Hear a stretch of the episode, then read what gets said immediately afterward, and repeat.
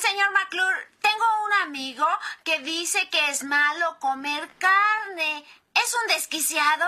No, es un ignorante. Seguramente tu amigo no ha oído de la cadena alimenticia.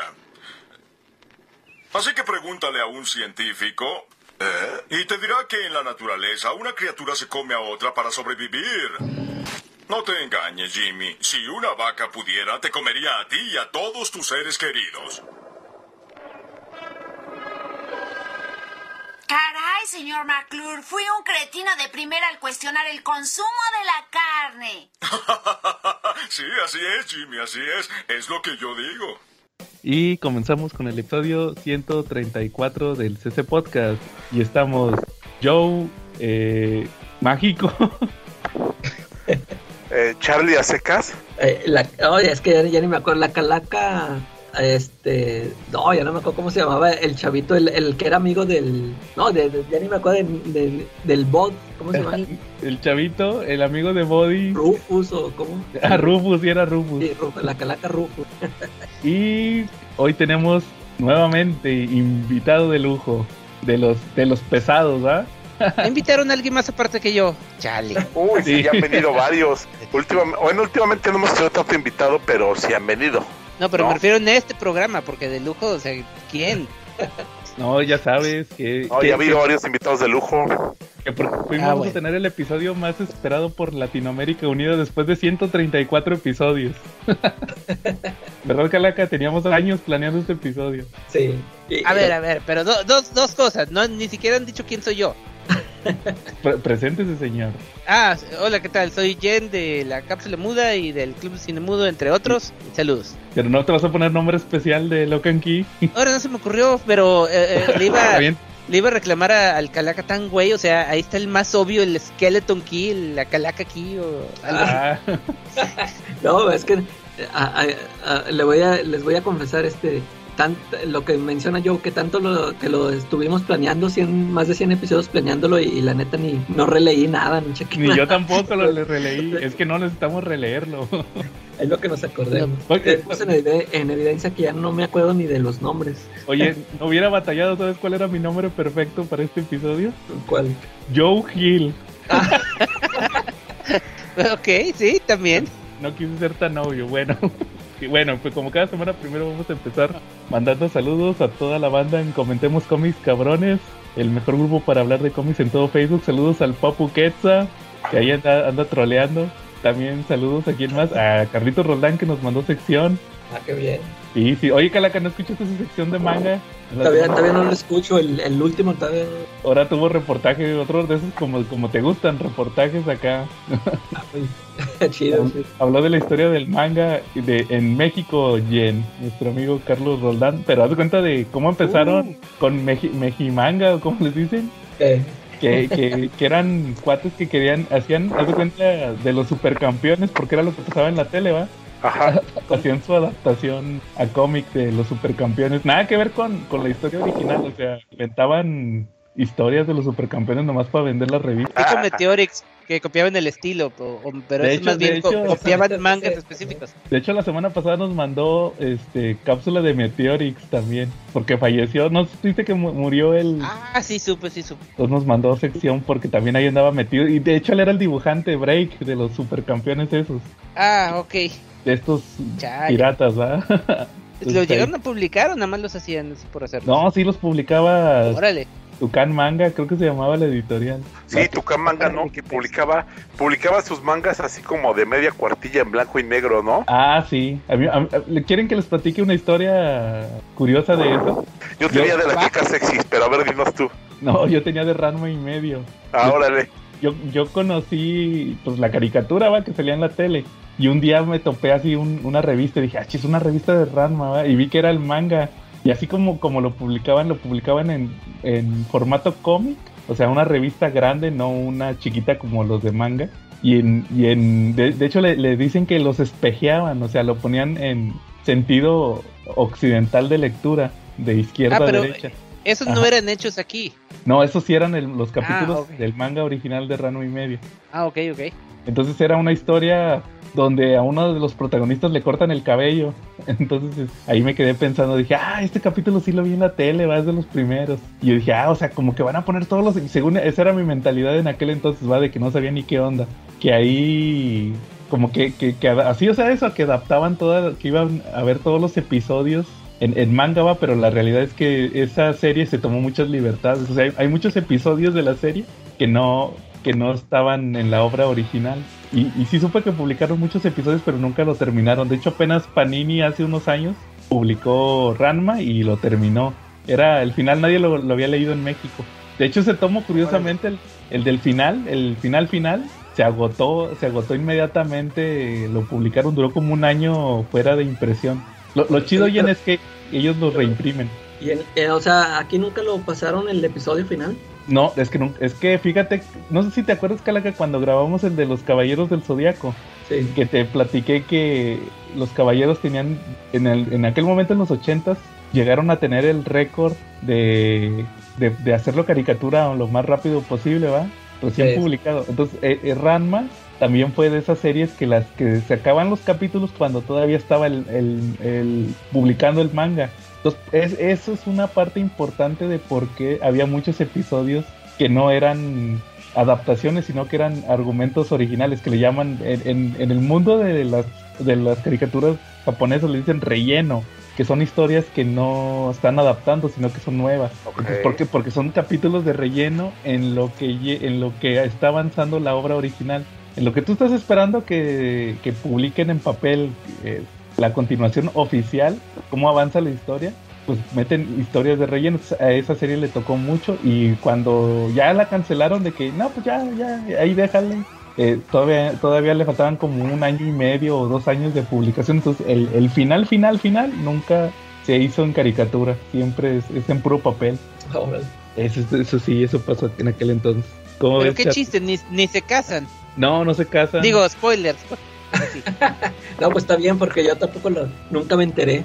No, no se casan al final. Se iban a casar ya, pero uh, la, la clásica que siempre pasaba en esa caricatura, que llegaban todas las novias, ¿va? a hacerla de pedo y hacía un desmadre y ya nunca se casaban. Pero sí, o También sea, llegaba el otro, el cuate que estaba enamorado de, de Ranma mujer y que, que Ah, quería, Kuno. quería una, ándele Kuno, Kuno Becker, digo, ese, sí, que quería, quería una boda doble o algo así. ándale ese mero. De hecho, sí llegan todos los personajes a evitar la boda, ¿va? y se hace el desmadre. Siempre pasaba eso. y, sí fueron como que muy, muy, pero te lo vendían como que ahora sí era la boda boda, ¿va? Y pasó eso. Y ya se dan por vencidos de que como que te dan a entender eso de que no, pues así vamos a estar, va a ser un ciclo interminable, ¿va? Y así acababa ese, ese- esa serie, ese, el manga, ahí termina.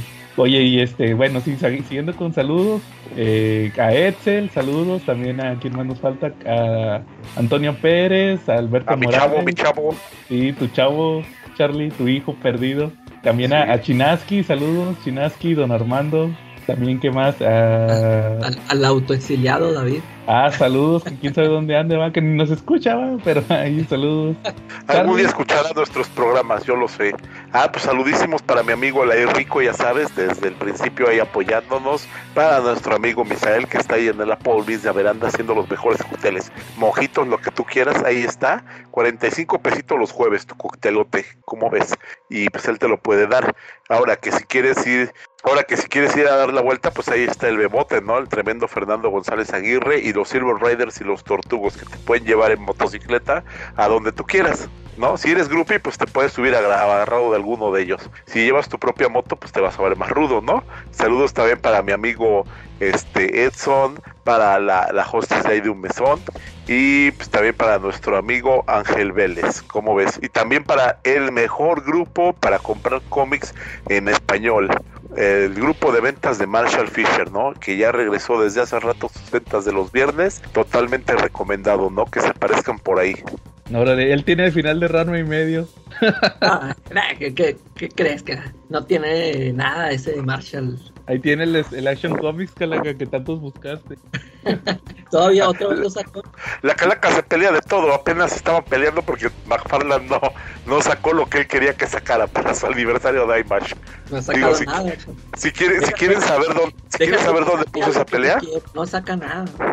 Quieren, si quieren saber dónde puso esa pelea y quién le contestó, pues no hay vuelta de hoja, métanse a Comentemos Cómics Cabrones, el lugar donde, aparte de, de cómics, hablamos de los chismes del momento y creamos el chisme del momento. Saben que pues, para tener la historia completa se tienen que meter a venta de Comics Fisher y a otra página que es el grupo de Tierra 2, que se parece al de nosotros, y ahí van a tener el chisme completo siempre. Ándale. Jen, saludos. Ah, gracias, gracias por los saludos. Ah, que yo, que si yo mando saludos. No, pues a todos los que escuchan de, de ahí del, del, del podcast y del Club de Cine Mudo. Saludos para el Alejandro, para Brenda, para Cass y para todos los demás. Va, muy bien. Calaca. Oye, sa- ¿sabes que el, el otro día estaba escuchando el, un episodio pasado y me acordé de nuestro amigo Fernando de Multiversum? Ya no, un saludote para él. Quién sabe si todavía nos sigue escuchando. Ah, quién sabe si es cierto. Ya, to- todavía seguirá con su podcast. Este, ahí repórtense. Eh, Va, saludos. Era el, el episodio de Tom King, va. sí, de visión y. Y era Visión y Mr. Miracle, que todavía tenemos el, el reboot, va, el remake. Aquí Eh, pendiente con Jen, eh. va, de, de Visión cuando lo lea. En unos años. En otros 134 episodios. va, muy bien, Calaca. Oye, Charlie, no hubo cochino español. Nada. ¿Cómo no? Jack Marshall Fisher ya tiene, tiene ahorita el de Gotham Central, tiene, tiene varios, eh, tiene los últimos semanales que salieron, tiene el de Avengers, tiene varios, por cierto ya le hice pedido y pues espero que ya me llegue pronto, a lo mejor esta semana pues veo cómics nuevos, Pues, porque pues aparte te llegan de volada. Ándale, pues salió el de. El del carnicero de dioses. Lo sacaron en Ah, sí, ¿Tú sí, eso no está leí- buenísimo. ¿No Sí, lo leí hace años. Bien. Eh, ma- ¿Qué? ah, man, es que ya me perdí entre tanto hablar que, que si no Ah, he leído es- cuál. El carnicero de dioses de Thor. Ah, caray, no. God Butcher. No, no, no. no ca- de Thor casi no he leído nada. Esta es una historia que- en la que es, bueno, no, no, no, pues, no te voy a echar mentiras, no creo que esté basada en la película nueva. es, es donde sale, eh, Mm, sí, donde aparece el, el personaje que va a ser Christian Bale, Sí, exacto. que es el villano, que se Sí. llama Gore, que es el God Butcher. Y básicamente la idea es que pues tú un día pides por con desesperación porque algo que es muy importante para ti suceda y no sucede, los dioses te pintan cremas. Entonces tú enojado un día te cae una espada y con la espada pues decides que como no te ayudaron ahora se las vas a rajar. Eso es básicamente la historia. Mm, Haz de cuenta que fue donde empezó este escritor que ahorita es de los favoritos de Marvel, de los más importantes, es Jason Aaron. De hecho, ahorita tiene Avengers. Órale, Y- no, y Jason estuvo en- Aaron es chido. Y estuvo en Conan y estuvo en Star Wars. O sea, le, da- le dieron un chorro de proyectos, pero porque su primera gran historia fue esta de Thor, la del God Butcher. Y pues de hecho hasta ahí llega esa historia, ¿va? porque como que repercusiones, repercusiones no tiene, va, pero duró 11, 11 números esa historia, o sea, se, se aventó casi un año haciendo nada más una historia. Y Pero se estuvo tra- muy buena. Sí, como dice Charlie, se trata de, de un cuate que es un extraterrestre. De hecho, ahí mismo en la historia te, hay un número que es su origen, que, que de cuenta que era de un planeta muy pobre, va, de así eran como campesino y le, le, le rezaban a los dioses y los dioses no, no respondían, va. Entonces como que lo, exilian de su pueblo porque él desafía de que no, no estén rezándole a los dioses, los dioses no sirven para nada, nos estamos muriendo de hambre por, y ustedes rezando, ¿va? Y lo terminan exiliando, se le muere la familia. Y un día caen unos dioses del cielo peleando. Y, y resulta que, que obtiene ahí un poder que es la. Es, ¿te das cuenta que es el poder que tenía esta Hela? ¿Te acuerdas en la de Thor, Thor Ra- Ragnarok? Sí, sí. Como que su espada que crecía, ¿va? Como, como ramas, ¿te acuerdas? Que Así, tenía como ramificaciones. Entonces, Ah, cuenta ok. que se pone a matar dioses él. Y ahí anda Thor, va, que Thor, pues es un, en teoría es un dios. A veces es extraterrestre, a veces es dios. Y este cuate anda juntando información para, para una idea que tiene para destruir a todos los dioses en todos los tiempos. Y pues ahí le toca a Thor pelear con él. Y está bien interesante la historia porque ahí te va el spoiler del primer número, ¿va? O sea, ya, salen tres versiones de Thor. Haz de cuenta que es el Thor joven, porque de hecho Thor se lo topa varias veces. Eh, Es el Thor joven cuando todavía no puede levantar el martillo. De hecho anda de vikingo en los en ¿qué? el siglo 9, ahí en ¿en dónde vivía Thor en Noruega? Ahí anda. Ajá. Y Echaba su hidromiel, ¿no? Ándale, y luego es el Thor, el Thor Avenger, le dicen el Thor Avenger, que es el, el que estaba en el presente, y el King Thor, que es el del futuro, que ya se hace cuenta que es Odín, ya Thor es Odín, y le falta un brazo, que usa una, así como de, la armadura del destructor y el martillo ya tiene todos los poderes de Odín, entonces como que se, las tres facetas de Thor tienen que combatir a este cuate que se llama Gore y es el personaje que va a ser Christian Bale en la película. La neta está muy buena la historia y te la recomiendo también para que la cheques. Y ya, ya después de eso fue cuando Jason Aaron hizo lo de la Thor mujer de este Jane Foster, pero eso ya fue más adelante, no, no, no está muy relacionado con esto. Ok. Sí, te, quedaste pasmado. Sí, wow, increíble, ¿no? Sí. No, me estaba acordando, yo a Jason Aaron lo conocí cuando un, este Claudio, el de con el canción por fuera, me recomendó, me dice, léete, dice, léete ya este cómic de Punisher, el Punisher Max. Y yo, pues bueno, vamos, vamos a ver si es cierto. Ah, buenísimo, creo que me lo aventé casi me, quedé como hasta las 4 de la mañana acabándolo porque sí estaba muy bueno. Es el eh, que es prácticamente la última historia del, del, Punisher que este o sea, donde se muere y toda la cosa al final y, Ahora y sí, está, está muy muy chingón. Yo dije, "Ah, este este tal Jason Aaron sí es bueno" y luego y luego lo conocí en el cómic de Star Wars eh, cuando, cuando empezó en Marvel y también estaba muy bueno, fíjate, hasta que ya llegó en mi momento de hartazgo con Star Wars y ya dejé de leerlo, pero sí, sí es, sí es muy chingón. Sí, es, que duró demasiado ese título. Sí, aparte muchos spin-offs que Darth Vader, que Doctor Afra que este Han Solo y que Lando Calrissian y que Wicked y no sé qué más. Sí, ándale, no, y ese, y ese de... De hecho, por lo menos el de Darth Vader terminó pronto, pero todos los demás continuaban y continuaban. ¿Y todavía? Sí, todavía. ¡Hey! ¿Qué tal, CC Cuates? Del CC Porn Podcast ya llegó la sección más escuchada, la que nunca parece ser un pegote agregado de última hora en un momento random del programa. No, no, no, no, no, no, no, no, no, no, no. Bueno, sí. La que tiene mayor rating en todo el podcast. Y ahora les traigo las novedades de la primera semana de junio por parte de Panini. Manga de 129 pesos, número 8 de Hell's Paradise y 18 de Promised Neverland. En 139, Dorohedoro y Chainsaw Man número 9. Golden Kamuy número 27. Números 2 de Mieruko y Komi-san. 18 de Yuna de la Posada Yuragi. El número 16 y último de Mob Psycho 100%. Y el primero de Marshall. Además de el número 22 de Vagabond y Slam Dunk. Estos números últimos de 149 y los pueden encontrar en Avenida Tamaulipas, esquina con Alfonso Reyes, muy cerca de Metro Patriotismo en Ciudad de México. Si que te queda muy lejos, te lo envío hasta tu casa por Correos de México, Mercado Libre o Shopee. Solamente manda un mensaje al Twitter, Instagram o Facebook de Checa tu Manga. Y si buscas en YouTube Checa tu Manga, vas a encontrar videos con lo más reciente de lo que te estoy hablando. Para que, así, si te interesa alguno con particularidad, pues veas la edición y los dibujos de estos ricos monos chinos. Y vaya que son ricos, ya que, pues bueno, ya tenemos los segundos números de las nuevas waifus que se han sumado al catálogo de Panini. Mieruko-chan y Komi-san Can't Communicate, ambos de comedia estudiantil. Mieruko es una mezcla muy curiosa entre comedia y horror, que basa todo su humor en que Mieruko pues recientemente comenzó a ver espectros, los cuales intenta ignorar con todas sus fuerzas, ya que se da cuenta que cuando los fantasmas ven que la gente en realidad no les percibe, los dejan en paz. Sin embargo, la mayoría de los fantasmas que ve son horribles espectros, que en su mayoría son fantasmas malos que se la pasan devorando a los fantasmas más mensos que andan por ahí, convirtiéndose en cosas de verdad horribles. Pero resulta que Hannah, la mejor amiga de Miko, en realidad es un imán de estos fantasmas tan horrorosos.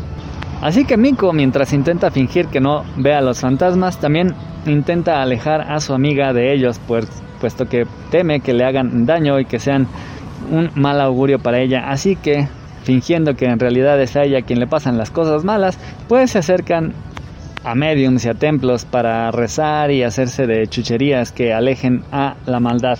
En este número se suma una nueva compañera de su escuela que también tiene poderes para ver espectros. Sin embargo, tiene menos poderes que Miko, así que es incapaz de ver a los espíritus paradójicamente más grandes y más malévolos. Y aunque al principio intenta acercarse a Miko para hablar y compartir experiencias, acaba viendo en ella una especie de sacerdotisa capaz de exorcizar a los malos espíritus. Y en lugar de acercarse a ella al principio para competir, pues va a intentar pedirle que ahora la deje ser su discípula. Ahora, Komi-san es una comedia de otro tipo. Komi es una chica preparatoriana, esbelta, muy hermosa, que saca buenas calificaciones, tiene un pelazo, es el sueño de cualquiera. De hecho, tiene bastante embelesados no solo a sus compañeros, sino casi a todo mundo, ya que despide un aura de inocencia, de clase y es prácticamente inalcanzable, porque de hecho casi nunca se le ve hablando con nadie. Y es que en realidad Komi-san sufre de ansiedad social, es decir, queda prácticamente paralizada cuando tiene que comunicarse, que hablar con alguien. Sin embargo, cuando entró a la prepa, uno de sus compañeros reconoció esto y se acercó a ella, convirtiéndose así en su primer amigo y enterándose de su deseo. En realidad, Komi quiere ser una persona que tenga muchísimos amigos, así que Tadano pues intenta cumplir este sueño. Sin embargo, esto les va a traer bastantes dificultades a ambos, ya que Tadano no es precisamente un chico popular. Y el círculo de amigos que va a empezar a hacer Komi-san en realidad es bastante peculiar. Una transvesti que es amiga de todo mundo en la escuela, una chica perro, una tipa que nadie topa pero que cree que puede competir con Komi, y ahora otra chica que admira a Komi-san como el resto de la escuela pero a un nivel obsesivo, al grado de secuestrar a Tadano y prácticamente babear a Komi-san cada que la ve. Sí, no es para nada el mejor inicio para un grupo de amistades, pero con algo se empieza y de no hablar con nadie, ahora tener unos cuantos amigos con los que puede salir a tomarse algo después de la escuela y tener incluso un celular con el cual les puede escribir, pues ya es algo. Y luego tenemos a Yuna, una de estas cosas que les digo que es puro pretexto para enseñar chavas desnudas. Sin embargo, parece que Yuna ha encontrado el balance perfecto entre la puerquez y la historia. Ya que resulta que en el número anterior nos enteramos, gracias a que una de las chicas tiene una visión del futuro, que va a haber una guerra en la cual Kogarashi pierde sus poderes, con lo cual pues el grupo de amigos acaba disolviéndose, Yuna acaba yéndose al otro mundo y pues bueno, casi todos pierden el contacto. Y aunque esto les representaba una ventaja a ella, ya que se quedaba con Kogarashi, decide contarles a todos para mantener al grupo unido.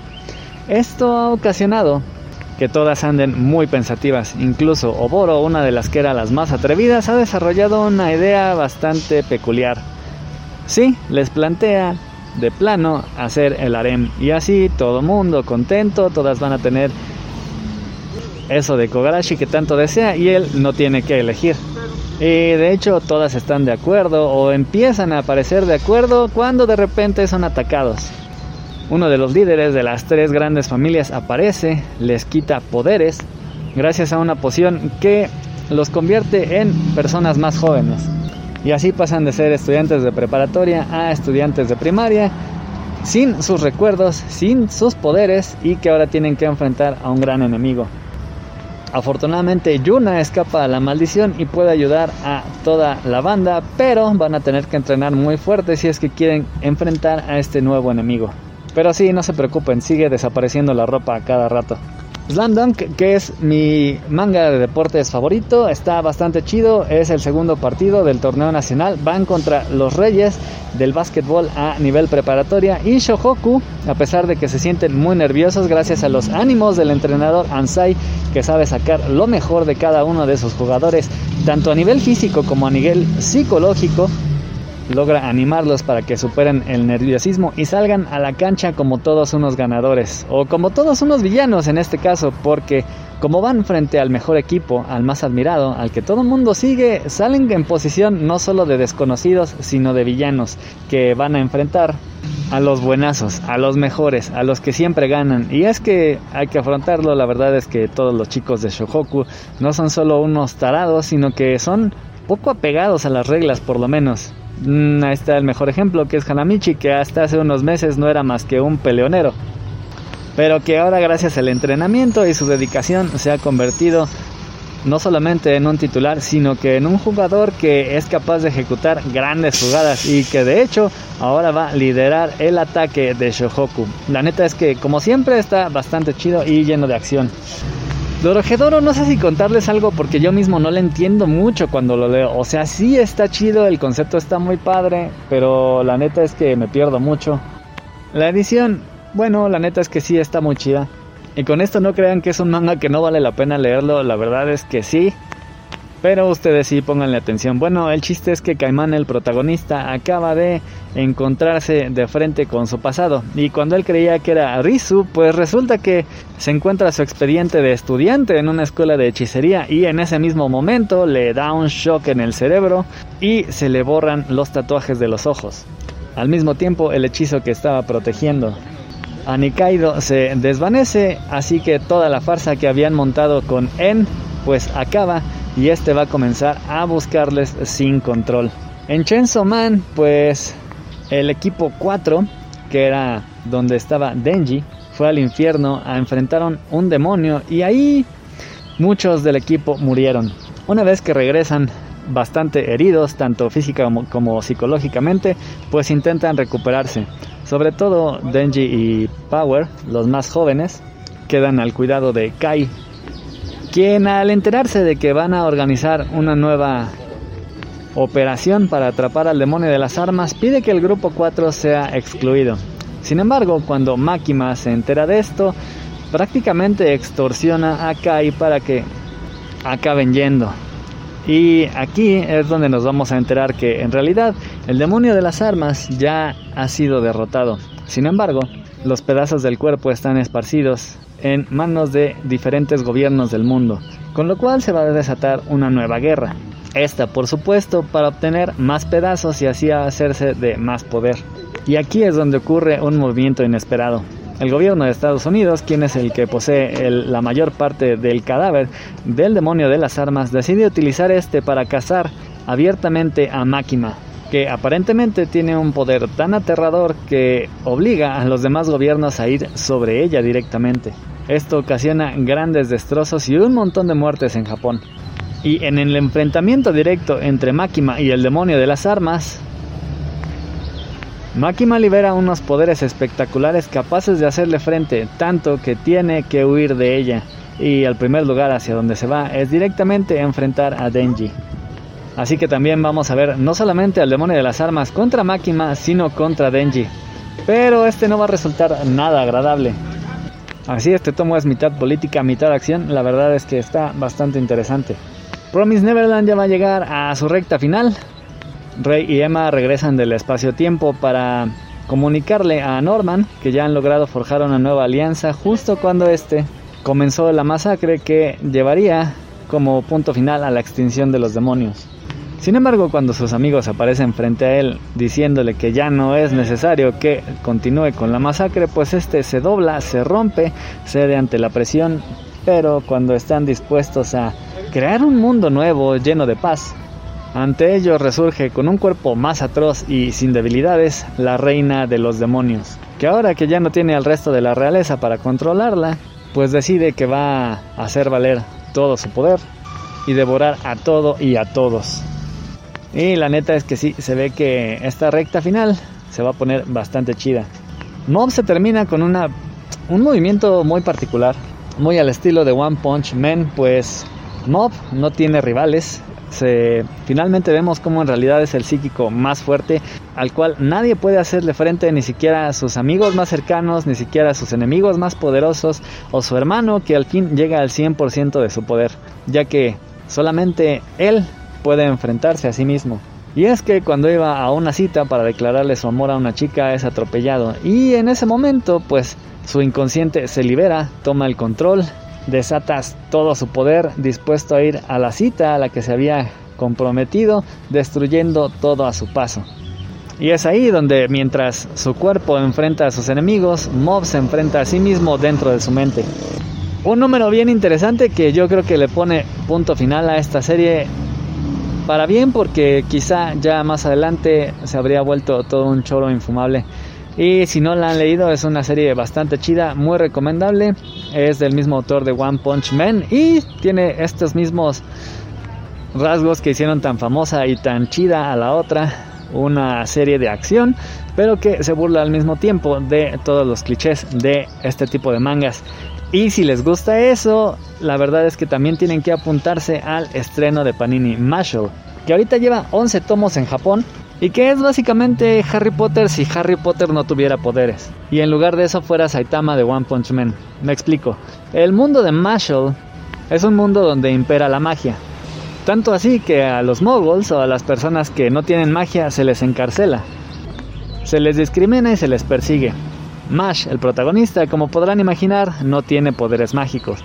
Es por ello que su abuelito, para protegerlo, se ha aislado y vive con Mash dentro de un bosque durante los 15-17 años que ha vivido Mash y para intentar que Mash esté protegido, pues por lo menos ha intentado que su cuerpo se haga fuerte. Así que Mash no solo está fuerte, está mamadísimo, es estúpidamente fuerte. Sin embargo, también es estúpidamente estúpido y algo ingenuo. Y también como no ha tratado con mucha gente es algo impertinente. Pero eso sí, tiene un buen corazón. En fin, un buen día, o en realidad un mal día, a Mash se le antoja comer, así que sale al pueblo a comprarse un pan.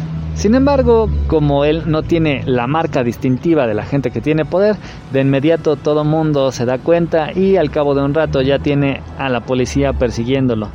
Estos llegan hasta casa de su abuelito y él intenta esconderlo, pero por supuesto Mash sale a hacerles frente con sus puños. Sorprendentemente, Mash logra ganar, pero este policía no se va a dar por vencido. Sin embargo, decide hacer un pacto.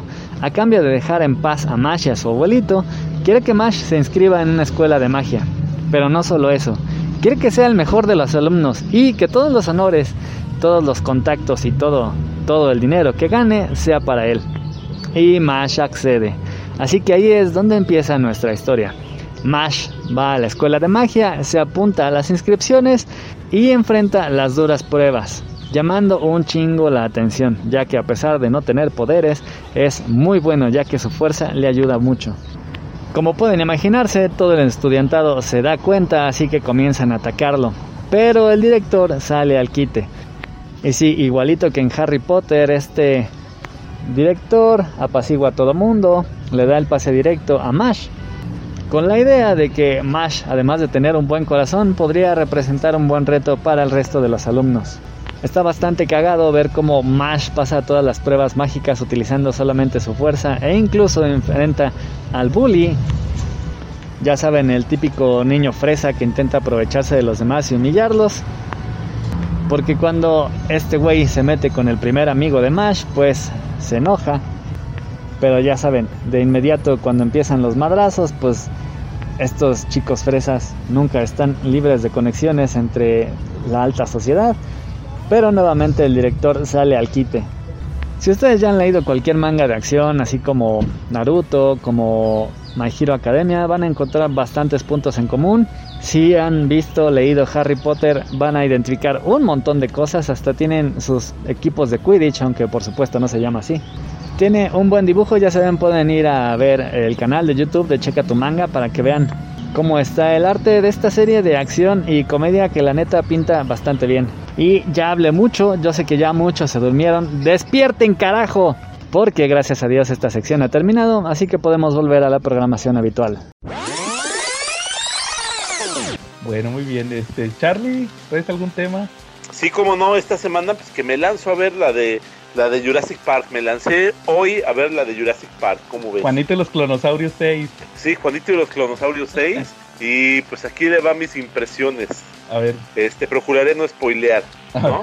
Este, como primer punto, pues tenemos que la historia, pues es un bonito reencuentro. Si tú lo que quieres ver es un reencuentro entre los científicos y los domadores de dinosaurios, ve a verla. Ahí salen todos.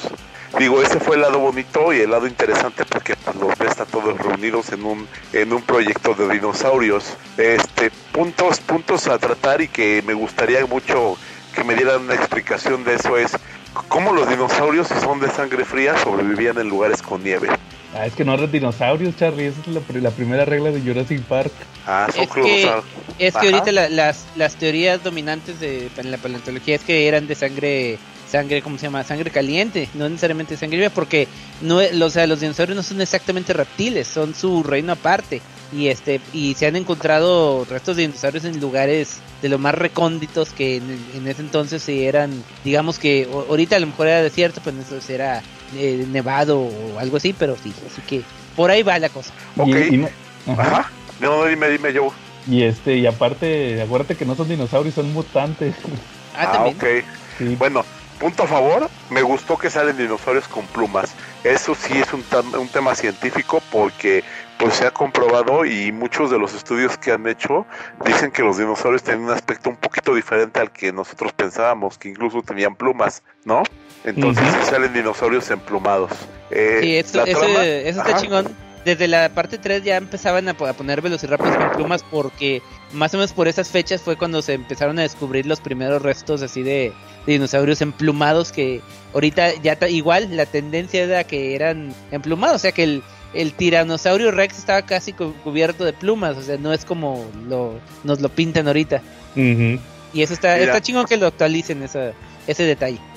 Sí, está, está padre porque al final del día, pues por irónico que parezca, todos sabemos que, bueno, no todos, la mayoría, este que pues una gallina, un guajolote, muchas aves, pues son lo, son como descendientes de los dinosaurios. Entonces, en algún momento estás en chistes de eso en la película, ¿no? Este, de nuevo recurren al tema de la clonación en esa película y sale la chavita que es clon, ¿no? Y de nuevo es central, es personaje central de la película, ella, ¿no? Órale. Sí, de hecho, ajá. Ese, ese argumento me gustó de la, de la anterior que no estaba tan chida. Eso de que resulta que el socio de. ¿Cómo se llamaba? De Hammond, de John Ajá. Hammond.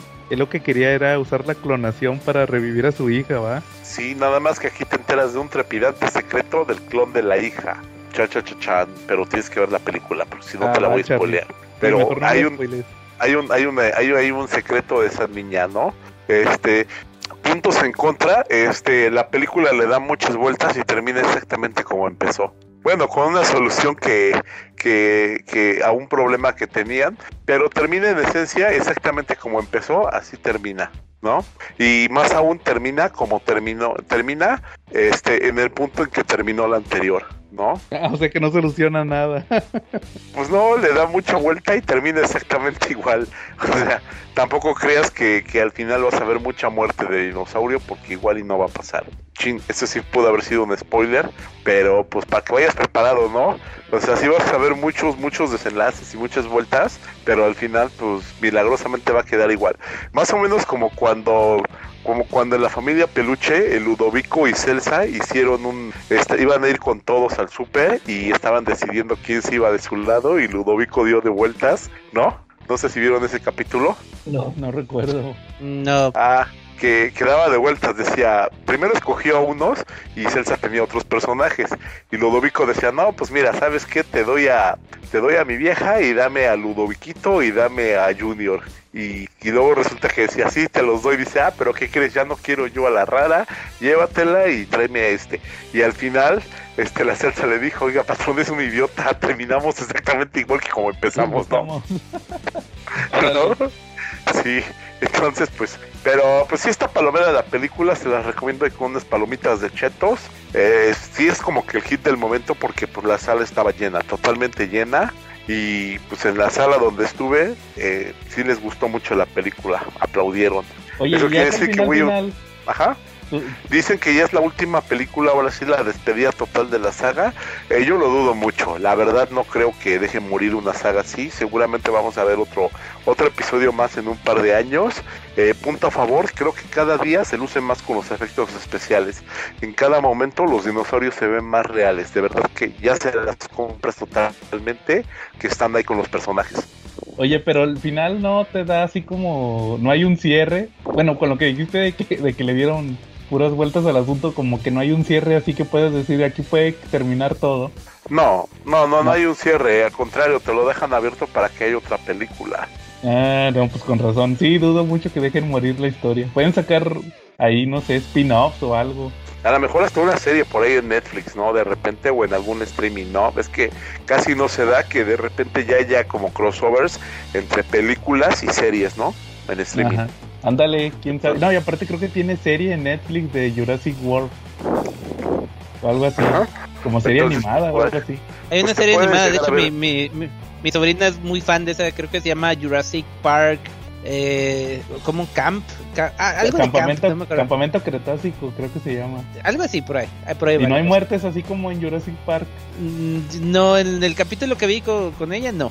Ah, entonces está muy Estaba suavizado. más, más, más suavizados. Ah, va. Muy bien. Bueno, entonces ahí, ahí está tu recomendación, Charlie. A ver si la veo en estos días. Y ya te. Oye, pero le qué pongo, creo- le, le pongo Ajá. 7 de 10 estrellas de Charlie. Ah, órale. ¿no? Pero qué crossover puede haber con Jurassic Park? Jurassic Depredador. Park con- No, no, no, con este, con Babe el porquito valiente. También. ya hubo, No salió sé. en la de Jurassic World 1. ¿Quién? Salió el Jurassic World 1. Acuérdate que hay un ayudante que se le. Se le que se lo querían comer los velociraptors de, de este de Chris Pratt porque se le soltó un puerquito cuando, al principio de la película. Ah, de veras, de veras, sí. Ahí salió Babe. Oye, no, pero el crossover perfecto es contra Godzilla. Ah, no, pues los Ah, apachurra. Godzilla los, los mata. Los apachurra con una mano. Pero quién sabe, puede pasar. Va, Charlie, entonces ahí 7 va, 7 de 10. 7 de 10. Le pongo por animación. Le pongo por anima. Las únicas tres que como que me quedan volando serían a lo mejor estrellitas de trama, ¿no? La ejecución, el desarrollo y cómo la llevan, ¿no? O sea, sería lo único que no me gusta. Pero pues de ahí en fuera la animación pues está bien, ¿no? Los personajes bien porque pues apela mucho a la nostalgia porque te juntan a todos los científicos, ¿no? Órale. Pues sí ves tiene sus momentos de susto. Está espectacular. Oye, pero pues ¿cuánta trama le puedes encontrar si creo que la única que tenía trama chida era la primera? Bueno, la primera la, la desarrollaron como si fuera un, una especie de viaje a un... digo, de hecho sí fue, la desarrollaron mucho como, como si tú hubieras ido a un parque de diversiones y entraras a una atracción, porque lo vivías realmente. Digo, en su momento sí fue bastante, fue de la película más llamativa del verano, eh, porque era precisamente un viaje por un centro temático y tú vivías las emociones que vivían la- los personajes de la película, te emocionabas con ellos. Me acuerdo que cuando se asomaba por ahí el dinosaurio, que se veía nada más su ojo, este sí te daba, te daba un pinche miedo bien atroz, o sea, hasta levantaba las patas de la butaca. O sea, sí tenía, tenía la, la hicieron muy bien planeada la uno, ¿no? Mm. Y fue muy novedosa, aparte de los efectos que le dieron. eh, yo creo que como la primera no puede haber. Sí. Aparte, toma en cuenta que la primera está basada en el, en el libro de Michael Crichton. Este, en un como 70%, 75% más tirándole. La segunda también está basada en, el- en la secuela, pero más como que el 40%. y- Pero la Sí. primera yo creo que eso le ayudó bastante. Pero el libro no lo escribió él, el libro es de Seymour Claro sí. Skinner. Es de Seymour Skinner, es Juanito Ah, y los dinosaurios. Ah, de veras. Ti- Tienes razón. o- Lo olvidé, olvidé ese detalle. Oye, yo fíjate que yo nomás leí un cómic esta semana. Fíjate que me chuté el Archie conoce a Riverdale. Eh, A la serie. La, Sí. ¿What? O sea, ¿hay un crossover con la serie de televisión? sí, lo, fue un one shot, salió hace dos semanas. Ah, Tres. qué sí, ya lo Sí. leí. Este, qué tal? Está bien pendejo como todo lo de Archie. Pues no es Archie, no puedes esperar algo, algo muy relevante. Nada más te das cuenta que se trata de que en el, en el mundo de Riverdale andan, tú sabes que siempre están los así con sus cosas de pandillas y todo eso, ¿ah? Entonces, Nada más este, vi un capítulo de Riverdale, así bueno, que ahí, no sé. bueno, ahí están con sus cosas, ¿ah? Y sale una app como las de, de estas que te hacen caricatura. Sí, sí, Sí. las ubican, ¿ah? Ajá, sí. sí. Y resulta que, que sale también en el mundo de, de, de Archie la, la app que te hace así tridimensional. Y, y- y se hace así tipo, eh, así, así como, como en la serie, ¿va? Y, y al final resulta que, que este chavo, el, el, el científico, ¿sí se acuerdan del científico de, de Archie? Dilton. Sí, sí. Dilton, el de los lentecitos, hace un, ¿cómo le llaman? Como una impresora 3D, porque el Archie quería ha- hacer hacer una copia o algo así, ¿va? Porque, ah, porque va a haber un baile y, y, y ocupa otra copia de él. Y, y resulta que pues sa- salen dos y, y sale el verdadero Archie, el de la... El, el, el, de Riverdale. Y al, final resulta que lo transporta a todos los de Riverdale al, al, al del cómic y, menos Jughead. Jughead se va al, de la serie. Y al, y al final resulta que están ahí haciendo sus cosas y al final Yu- Jughead soluciona todo hablándole a Sabrina. Ya Sabrina arregla todo. Sí, sí está muy chido, la neta. Está, está bien pendejo, pero está bien divertido. ¿Y, y a cuál Sabrina le habla? ¿La del cómic o la de la serie?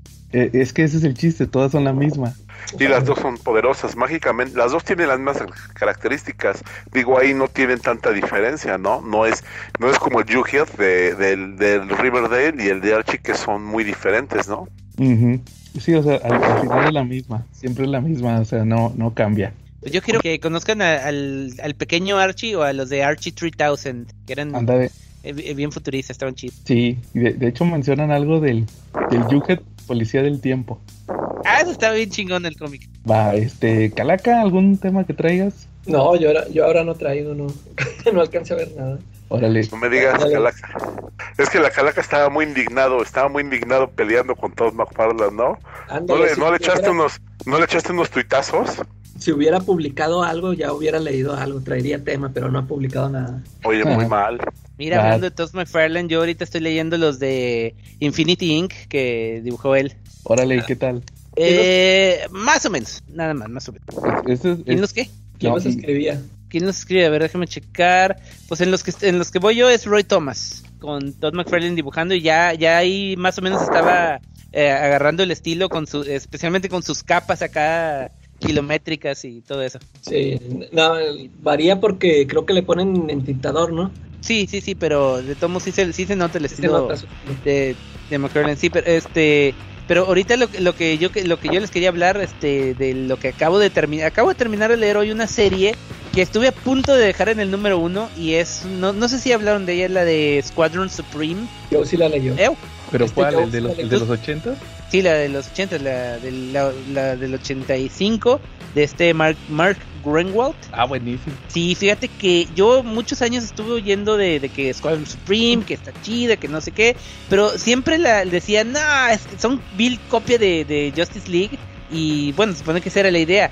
Pero ahora que salió esa, esa lista que hablamos ahí en, en Comic Book Resources de los mejores runs de, de cómics, venía ese, dije, bueno, ese es lo que me convenció a, a checarla. Y estaba leyendo el número uno y dije, estuve a punto así de en, a mitad del primer número ya tenía la mano en el, en el, en el botón de borrar la carpeta, pero dije, ok, vamos, vamos a aguantar. Es que no, dije, no puedo, o sea, yo soy fan de Justice League, no puedo soportar así estas copias baratas de Marvel que chafa y no, este, acabó convenciéndome y la, la leí toditita y ahorita ya, ya tengo ahí les- la secuela lista porque, este, sí me gustó así como, es que es cae exactamente en la e- era transicional de, de los cómics cuando están madurando apenas que, que a lo mejor no la no la valoran tanto como pues porque salió en la sombra bueno un poquito antes pero en la sombra de Dark Knight Returns y Watchmen.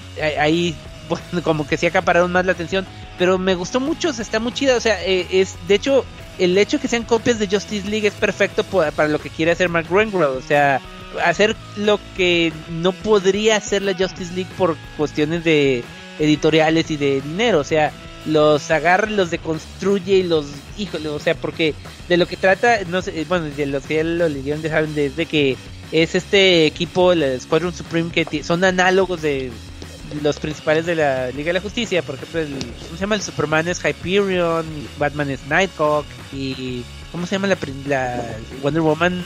Ah, se me fue Warrior Prince, no me acuerdo, pero bueno, eh, lo que dicen este es de que no, ¿saben qué? No, estamos perdiendo el tiempo nada más combatiendo contra villanos y evitando robos al banco. Hay que eh, tomar la justicia eh, por nuestra propia mano y hacer de, del país una utopía, así de que eliminemos las drogas, las armas, la enfermedad, la, todo y La tomen el control, todo, todo, todo, todo, lo malo, pues para ellos. Y este Batman está, está en contra, bueno, perdón, Nighthawk está en contra porque eh, pues que es antiético, especialmente cuando empiezan, agarran y el que es como que el equivalente del átomo o algo así, eh, hace una máquina para cambiar, modificarle el cerebro, o sea, de que mete un villano a esa máquina y le dice, ahora vas a ser bueno y ya no vas a hacer maldades. Y algunos villanos se unen a la, al Squadron Supreme y entonces eh, Eh, pero está, está chido por, por lo, que les digo, que puede hacer lo que quiera con esos personajes que, que realmente a nadie le importa que, que pase, o sea, que cosas que no pueden hacer con Superman ni, ni Batman ni así, como este, el Golden Archer, que el equivalente del Green Arrow, agarra y mete a la equivalente de Black Canary para, para que lo ame y es y la de esta de modificación y ahí está el pedo ético y lo corren y otro el como que el cómo se llama el este del Firestorm se muere también porque está eh, eh, de como está ah ya que contagió contaminó a sus padres de radiación por su poder y se mueren de cáncer y se, se vuelve así como que loco y, y, y no, este, me gusta lo que hacen, te, eh, les digo, o sea, con, con, los personajes. Y acabó este, gustándome esta serie de 12 números que sí vale la pena. Les digo, está como que en la transición todavía se nota algunos detalles de, de cómo la forma de escribir en, de la edad de, de, plata, pero sí, acabó gustándome bastante esta serie de Squadron Supreme. No sé qué tan buenas estarán las secuencias, por lo menos, eh, bueno, por lo pronto la me voy a aventar la, una novela gráfica que se llama, no recuerdo cómo se llama ahorita, aquí la tengo, este, se llama, ah, no, no la tengo, pero este, ya, ya la tengo por ahí a la mano, pero no, no aquí. Eh, pero que la escribió el mismo Mark Ruengel. Ya después eh, entran al universo Marvel y los eh, salen en Quasar y, y, no me acuerdo en qué más, pero ya como que ya no es lo mismo. La serie esta sí está bastante recomendable y sí, sí, sí me gustó.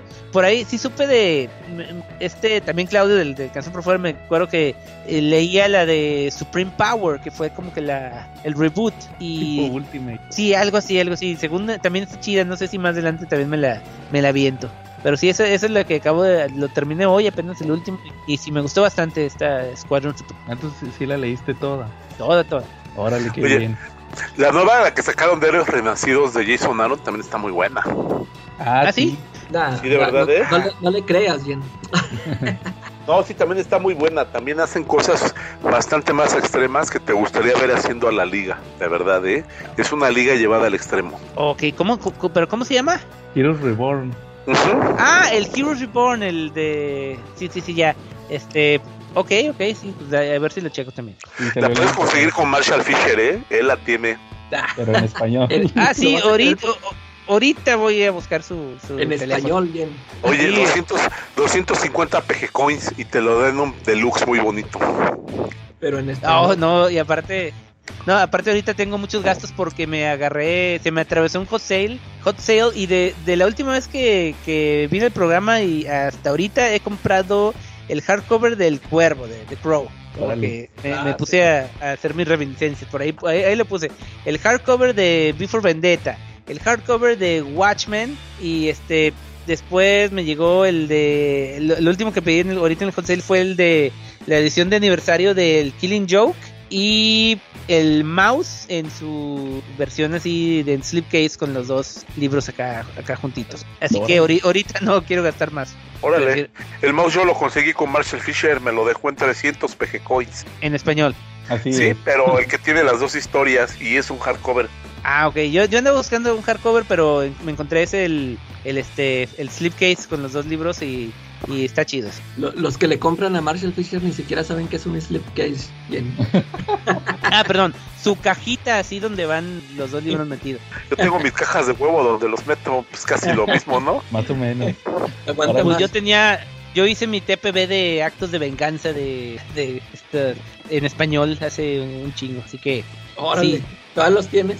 No, ya no. Me los tiraron, lo- me los lo tiraron. a Charlie. Sí, ya sé, pero me, me tiraron todo cuando fui a- cuando me fui a Torreón. Mal. Ya sé, ya sé. Como cierta Sí. aparición de lobo. Exacto. No, es, es Ese- pues, ese está perdida por ahí. el burro lo tiene, el burro. Eh, Ah, órale, entonces está buena la recomendación. La de Squadron Supreme de Mark Burungwal.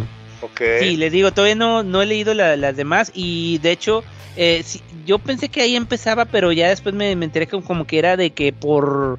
eh, o sea, la- eh, ellos, el Squadron Supreme tiene apariciones como desde de los 60 a finales de los 60 este, en Avengers y en Defenders y en otros, y este, también los quiero leer por ahí nomás para ver de qué me perdí, porque si, en- si empieza así como que el mundo es un desastre, o sea, y eh, ellos que fueron controlados por un villano y no sé qué pero ya se liberaron y, y Sí. ahora tienen que arreglar todo. Y dije, ah, caray, esto sí como que continúa de algo, pero no sé de qué, así que De, ya, ya chequé y ya los tengo. de hecho, yo hace poquito compré un. Pues no, es que no son tomos, porque son como, no, como tres, tres grapas en una que saca Marvel que se llaman Marvel Tales. Y, y justamente Ah, es ya eso, sé cuál es. como que juntar apariciones y sacaron uno del Escuadrón Supreme justamente por el por este arco que platicó Charlie de Heroes Reborn. Como salió el año pasado en inglés, publicaron ese cómic que eran como las primeras dos o tres apariciones del no, eran como las primeras dos apariciones del Escuadrón Supreme.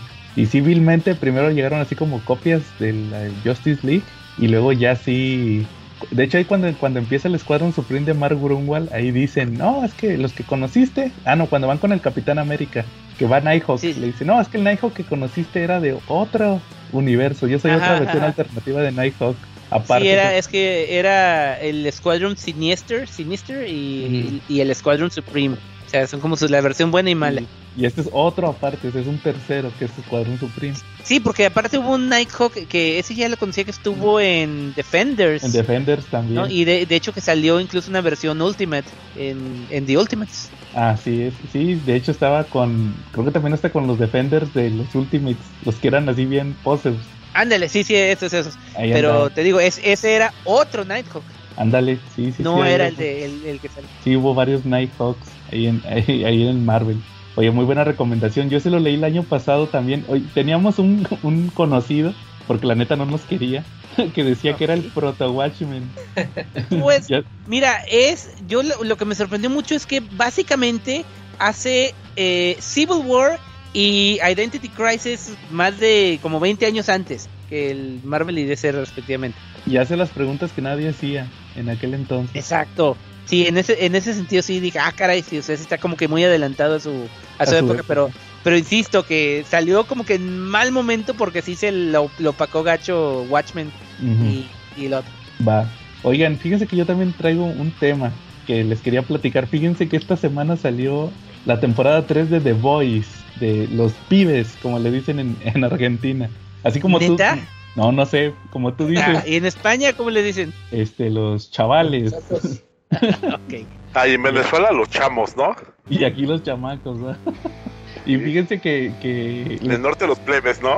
Ándale, los, los plebes, ¿verdad? Sí, exactamente. Y quería platicarles un tema de streaming, pero primero, antes que nada, les quería platicar que adaptaron en, en, las en la temporada 3, adaptaron un, un cómic que me gustaba mucho de The Voice, del cómic de The Voice. Un- así de, de la nada vino la adaptación. Hagan de cuenta que les voy, les voy a poner un poquito de contexto sin spoilerles mucho la temporada. Hagan de cuenta que en la temporada 3 eh, andan buscando un arma que supuestamente puede matar a Homelander. Les, ¿Un les dan, ¿Un el, les, dan, les dan el pitazo de ¿qué crees que, que puede haber un arma que pueda matar a este güey? Ya, ya bien hartos de Homelander.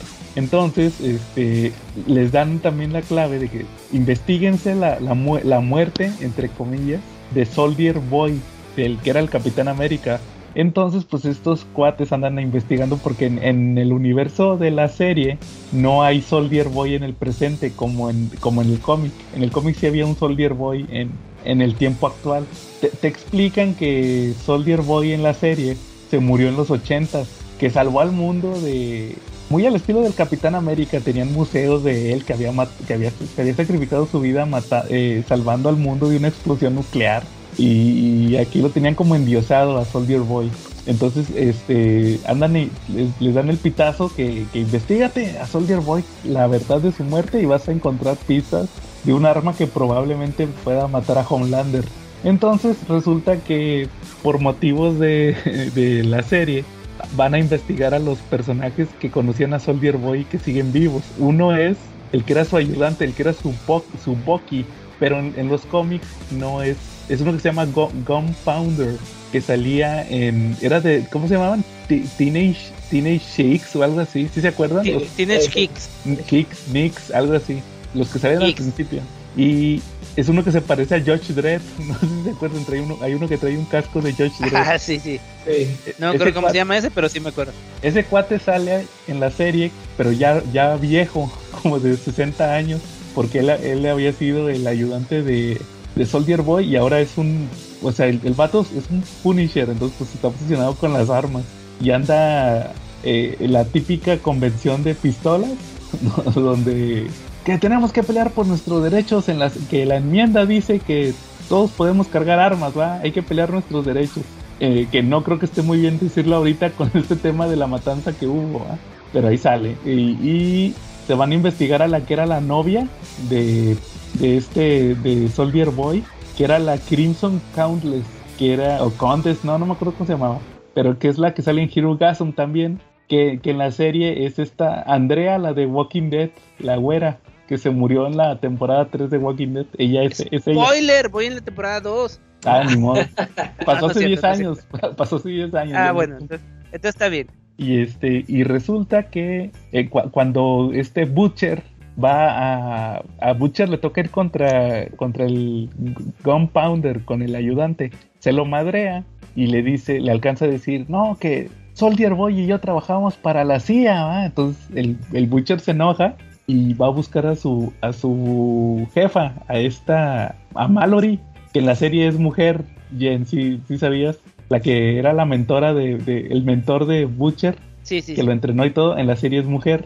Entonces resulta que, que ahí va el Butcher a, a hacérsela de, de pedo, ¿va? De, eh, tú, tú siempre supiste de, de lo de Soldier Boy, ¿va? Y me vas a decir la verdad. Entonces ahí les va, adapta, a- hay un número de The Voice. Cuando Mallory, el del cómic, que es hombre, le platica a, ¿cómo se llama? A, a Hughie, cu- cuál fue el origen de los superhéroes de Bog. Y él empieza a platicar que, que cuando estaba en la Segunda Guerra Mundial era un coronel o algo así.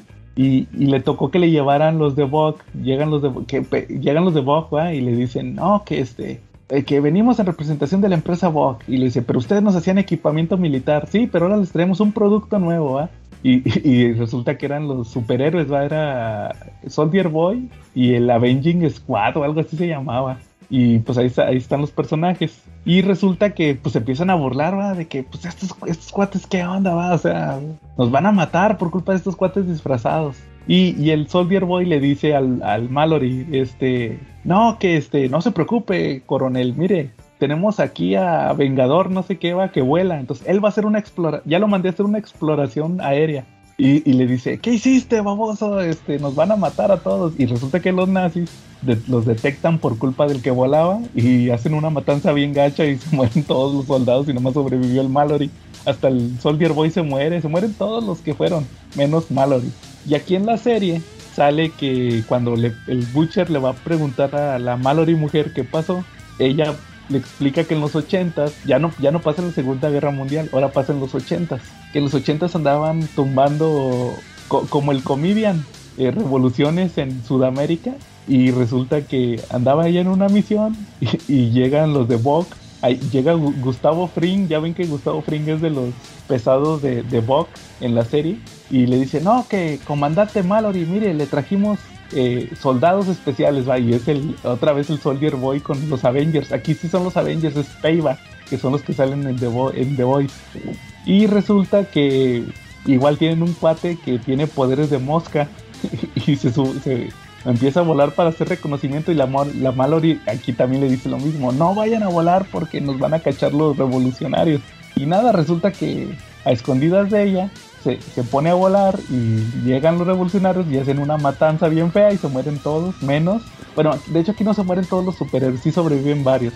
Y resulta que la, la, la que era la novia del Soldier Boy, la, la, esta, la condesa Escarlata, le dice que no, que los rusos se llevaron a, a- porque eran revolucionarios patrocinados por los rusos. Los rusos mataron a, Soldier Boy con un arma y se llevaron el cuerpo. Y ya ese es el gran misterio de, de- lo que va, o sea, de, esta subtrama. Que tienen que buscar una el arma y, adaptaron esa parte de, de The Voice, ¿va? pero ahora en los 80s y con la Mallory mujer. Pero estuvo muy, eh, casi calcado del cómic, sí estuvo muy padre. Sí me gustó, como ven. Muy bien.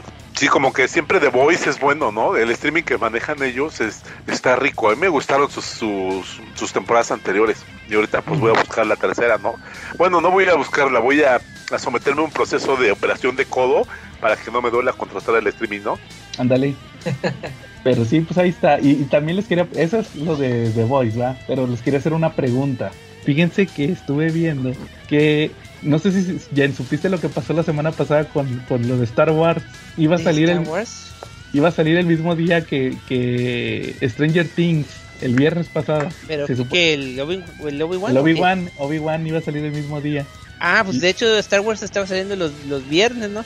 Sí, Los, no, los de Boba Fett y los de Mandalorian eran los viernes. Sí, pues haz de cuenta que resulta que, que lo pusieron el, el viernes y a la mera hora lo subieron el jueves en la noche. Que adelantamos el estreno de Obi-Wan para el, para el jueves en la noche. Y la próxima semana sale la serie de Miss Marvel, el miércoles. Ah, y luego esta semana Obi-Wan fue el miércoles, pero la próxima semana va a salir Miss Marvel el miércoles, entonces pues yo creo que lo van a volver a mover al, al viernes, Obi-Wan. Mm, ok. Y ahorita esta semana pues salió The Voice, que iba a salir el viernes y ahora va a y, y también lo adelantaron al jueves en la noche. ¿Que qué creen que Amazon adelantó el estreno de The Vo- los tres capítulos los adelantaron para el jueves en la noche? Entonces yo siento que es la pregunta que les quería hacer a ustedes qué opinaban. Ya estamos en una época actualmente donde ya en, en sí están compitiendo hasta en los días de estreno.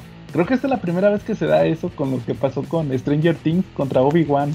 Nunca, nunca, nunca habían chocado y nunca, este, nunca habían tenido, o sea, como que hasta eso se programaban, ¿no? La- las series, como que tr- trataban de no chocar, Co- como las películas, va, que, que, que cambian las fechas para, para no chocar con las superproducciones, va, para, to- para tener todos un pedazo del pastel. Exacto. Y ahorita estoy notando que ya las series, ya estamos en una época inminente donde ya todas tienen que chocar. Es que ya hay demasiados streamings, hay demasiados streamings, hay demasiadas series. Y este fue el primer choque, va, el, el, el Obi-Wan contra Stranger Things.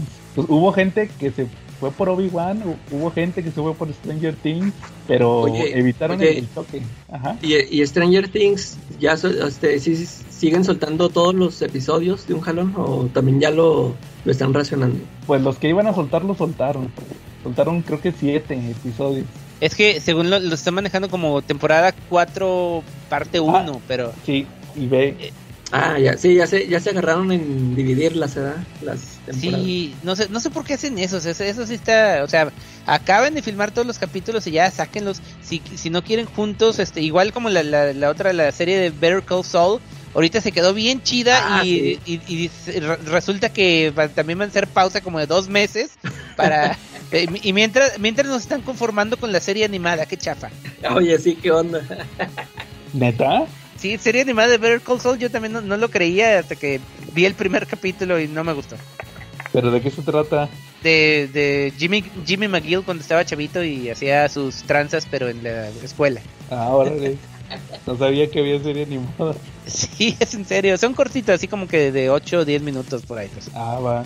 Entonces, eh, sí, o sea, esa era mi opinión. ¿Qué, qué, qué opinan ustedes? Ya estamos en, en una época donde esos choques son inminentes.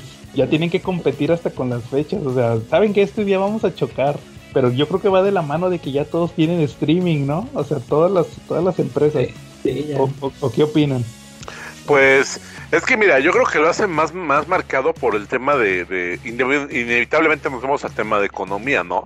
Aquí en México, ¿cuántos pueden tener todos los servicios de streaming que hay? ¿Cuántos los pagan? La mayoría tenemos uno o dos o tenemos la aplicación de Cuevana, ¿no? Y párale de contar, Ándale. ¿no? Pues yo, yo el que conozco, conozco uno que tiene Netflix, HBO Max y este, ¿cómo se llama la, la otra? Amazon Prime. ¿Y Este, le da Ale- tiempo para verlas todas? Sí. No, y a, y a veces, bueno, ese es Ale- Alejandro González de, también de- del, del Club Cine Mudo, que también ahora está con, en la cápsula. Ahora que, que fui a su casa, estábamos y no, no hallábamos que ver en los tres, o sea, en, en los tres servicios, pero sí, Eso es lo viendo. Venga la Alegría, ¿no? casi, ¿No? casi. Órale. Y, y, y, por ejemplo, es como por ejemplo HBO Max, no sé si te acuerdas Jen, cuando salió ¿Qué? Doom Patrol, que estaba bien marcado Ah, sí. que el, el día de estreno es los jueves. Ajá. De hecho, por ejemplo, ahorita están estrenando Young Justice. Mi comentario de Young Justice de la semana que, que sale los jueves. Y, y como que ese día es el día de, de, de HBO Max, ¿va? Las series las voy a sacar el jueves. Para no, para no pe- para no chocar con nadie que saca los viernes. Oye, pero los jueves también está, sal- está saliendo Star Trek. Star Trek están saliendo los jueves. Y ahora también está saliendo la competencia directa The Orville. Está también en los jueves. Ah, y ese de, ese de Star Trek está en el Paramount Plus. Sí, que ese, ese hay aquí. Ya ni sé. Sí, sí, creo que cuesta como 70 pesos, güey. eso Ah, digo, ah, está- sí, sí, yo, porque yo ahí lo veo, sí. Ah, claro. es que ni te fijas cuánto pagas, ¿va? No, o sea, yo nada más los tengo por tenerlos. Ándale. Así de, suscríbete, eso sí, viene, viene. Que el canal de telenovelas, sí, viene también. El Vix Vaporub. ya sé. Que el Discovery, el Discovery Kinder también, venga, venga. ¿Que quieres comprar el streaming de dónde quedó la bolita de Garibaldi? Échamelo, échamelo, algún día lo veré, También, ¿no? también. El de, de todas las películas mexicanas de, de Garibaldi, de Verano Peligroso con la Guzmán y la de la, la película de Hombres G o, o quién sacó película, ah sí, Hombres G, y de hecho creo que Magneto Sí. también. Todos esos, todos esos canales de streaming los tengo. Pero pues ya ves, o sea, ahí, ahí descubriste otro. Ahí está chocando HBO contra, contra Star Trek. Exacto. Este, sí, pero, o sea, ellos, o sea, a ellos sí les valió, o sea, están sacando Star Trek y Orville el mismo día. Pero por ejemplo, es que ahí son episodios, episodios, podría decirse individuales. Te puedes echar los dos episodios en un día. Pero, pero en el caso de Obi-Wan contra Stranger Things, era que, que- Pues. Pero Stranger Things sacaron como siete capítulos juntos y Obi-Wan nada más dos y luego ya semanales. O sea, Pero- no, no es lo mismo. O sea, tú dices para los enfermos que ven todos los capítulos el mismo día que salen. O, o no tanto, o no tanto verlo, sino más que nada la, la atención mediática. Mm, bueno, eso sí, tal vez. Yo creo que ahí sí se, por ahí se va más un poquito más mi comentario, que quién se queda con, con la atención mediática, de qué van Ah, a bueno, hablar. sí, en ese sentido, sí entiendo tu punto. O- sí, o sea, no tanto como lo de que sacan los episodios a X, ¿verdad? Porque pues, todos vamos a ver un episodio, eh, dos o tres episodios diarios, ¿va? Sí se puede, ¿va? Pero, en el caso de la atención mediática era o, o, ¿de qué vas a hablar mañana en la oficina? De me desvelé viendo Obi-Wan, me desvelé viendo Stranger Things. Quieren la atención, ¿va? Y, y no quieren, no quieren compartir el pastel. Y aquí sí pasaba eso. Entonces, como que ya estamos entrando en una época, eh, en una, sí, en una época donde va a pasar eso. Es como con las películas. Que, a ver, este, que ahorita va a salir, ya salió Jurassic, Jurassic World. Y la semana pasada el tema de conversación era Top Gun.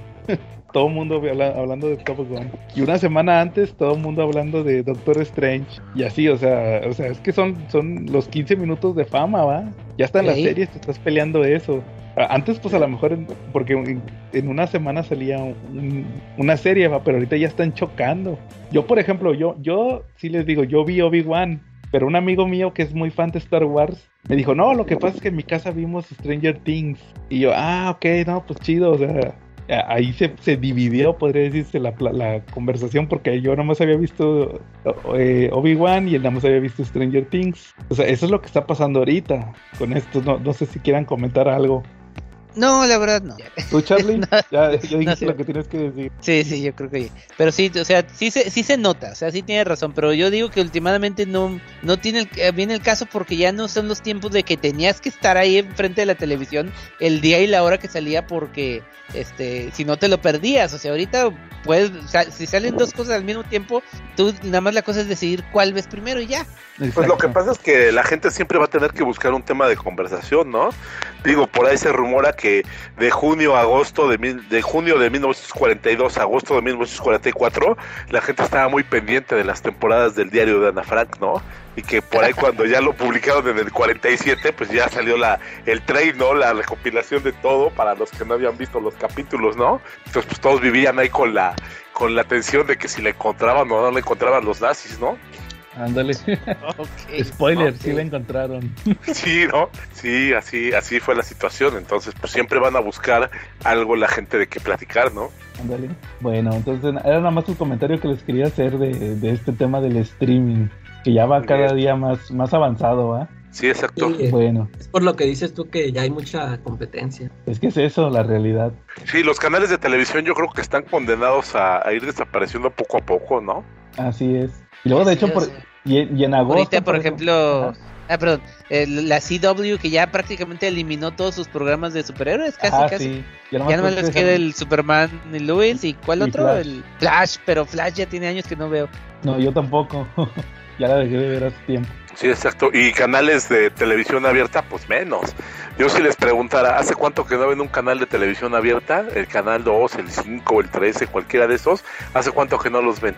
Yo la neta te puedo decir que el último canal de esos que vi a lo mejor fue el canal do- el canal 5 cuando vivía en Acapulco en el 2014 y eso porque oía mal con en la noche antes de irme a dormir.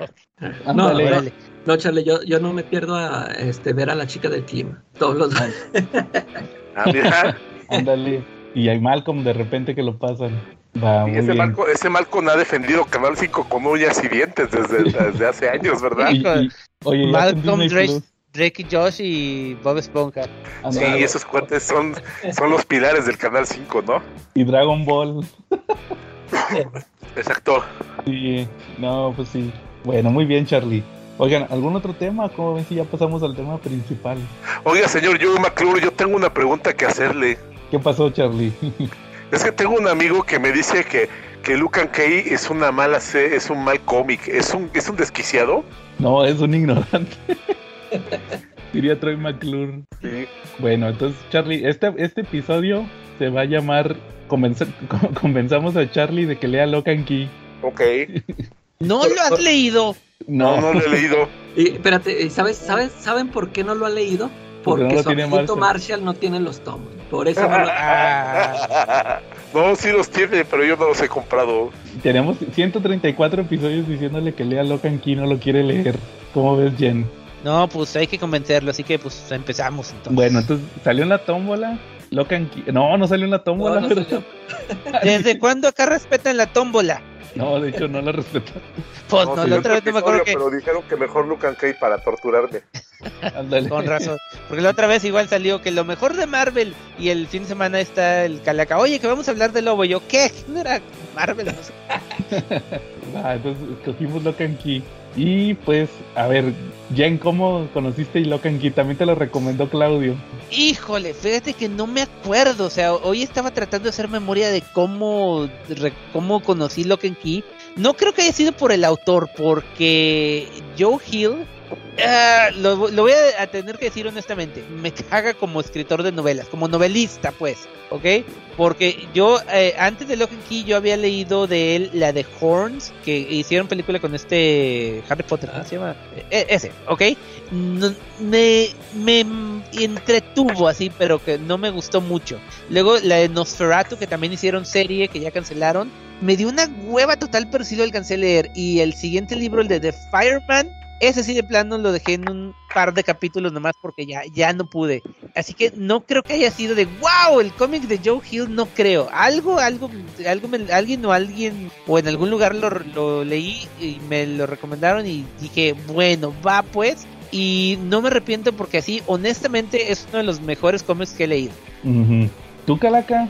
Yo, yo tampoco me acuerdo, este, no, este, no, no me acuerdo también dónde, eh, por ahí me enteré que decían que, que muy buena la serie y hasta que, ah, de hecho ya me acordé, este, cuando la publicaron aquí en español que era Bruguera, Sí, Bruguera. eh, compré los dos primeros números creo y en esa primera leída, este, como que no me, al principio no me convenció porque yo me esperaba algo más de horror y lo sentí más de fantasía y dije, no, bueno, dije, no, pues entonces aquí lo dejo. Y ahí lo dejé, ya hasta que, creo que hasta en el, hasta que en el, en el otro grupo pirata eh, empezaban a comentar, este, y ya, este, dije, no, pues le voy a, le voy a dar otra oportunidad.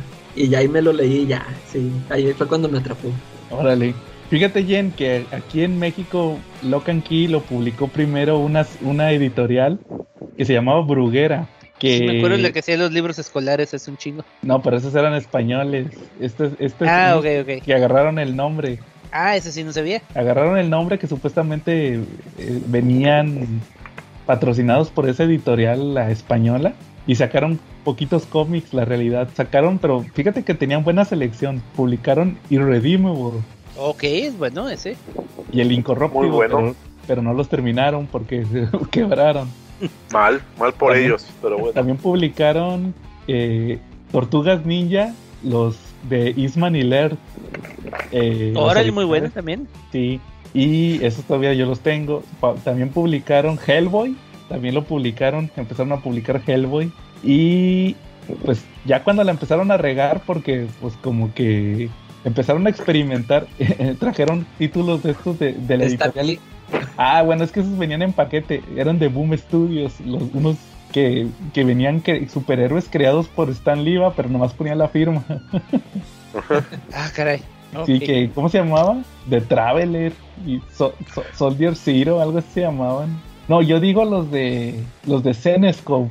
Hay una editorial que se llama Zenescope, no, lo- no lo ubicas. Me suena, pero De nombre sí, pero igual no, no sé qué. Son unos que publican como, como tipo chambeadoras, pero de cuentos de hadas. Que Ah, Cenicienta cachonda, ah, Blancanieves cachonda. Ah. Se llamaba Gri- Ah, Grim empezaron a publicar Fairy Tales, ¿no? ese mero Green Fairy Tales. Y todos eran cachondas, ¿va? Pero estaba dos, estaba, estaba, pues, híjoles, ¿cómo las puedo decir? Al principio empezaron bien, pero despuesito fueron como que decayendo, porque como que la trama de esas, de esas series era muy cíclica.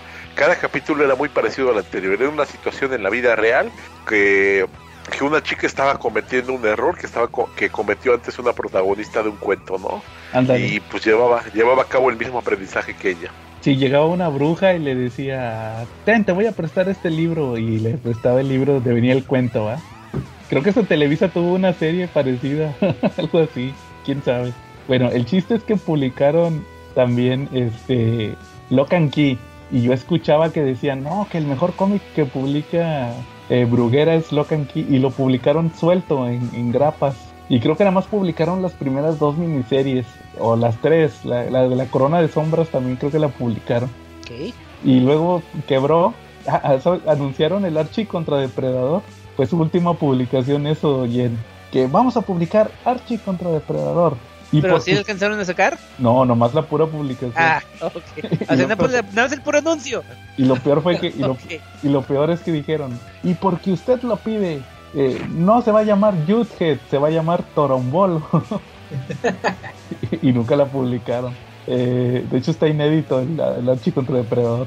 Y resulta Con- que después la editorial Panini, que todavía a la fecha publica mangas y cómics, eh, se le ocurre retomar Locan Kiva, eh, ahora en tomos, en hardcover, y publicaron toda la serie. Y, y fíjate que nosotros en el otro grupo donde estábamos antes, eh, nuestro ex, ex seguidor David, ex papu David, nos eh, recomendó que había leído el primero, ¿va? Pero que le había Sí. llegado todo, todo gacho el tomo, así todo, todo feo.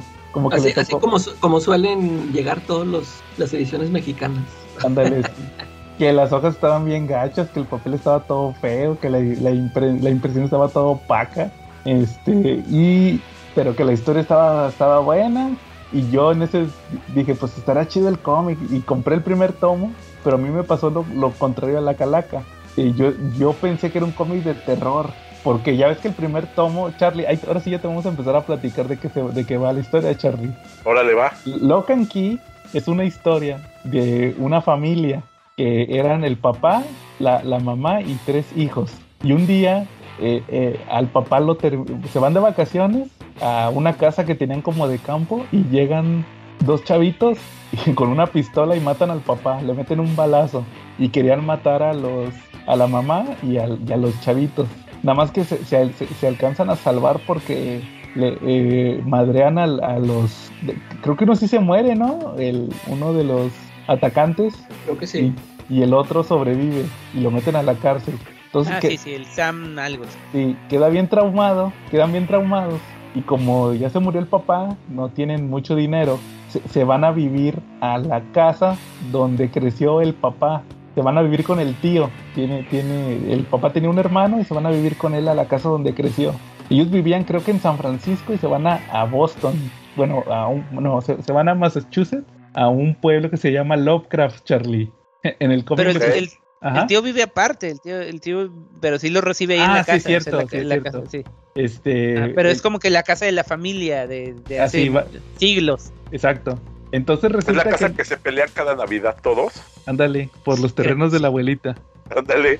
Y resulta que, pues le dice, eh, eh, son tres hijos, los los más grandes son chavitos de, de prepa.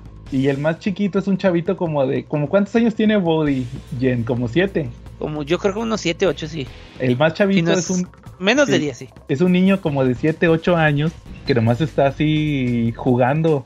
Entonces, resulta que el chavito encuentra una llave en la casa y se pone a jugar con, con la llave y, y se da cuenta que si abre una, hay una puerta en la casa que va a dar al patio, que si él, que si él usa esa llave, se vuelve un fantasma. Hace cuenta que como Doctor Strange se sale el, el espíritu de su cuerpo. O sea, abre ahí. la puerta con esa llave y atraviesa la puerta y su cuerpo se queda dentro y nada más sale su espíritu. O sea, se hace fantasmita amistoso. Ajá.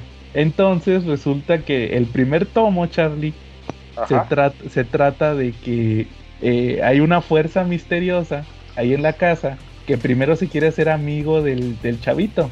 Medio lo engaña porque es un chavito, pues es un niño inocente. Y se le aparece como una chava así medio god eh, de- dentro de una un, un pozo que está en una en una casa como que un, una casa aparte de, de la casa una ¿cómo, cómo se puede decir cobertizo por ahí Sí, tienen un Este- cobertizo con un pozo. Y él, y él, y él ahí ve que hay una chavita atrapada en el pozo y se hace amigo de ella, entre comillas.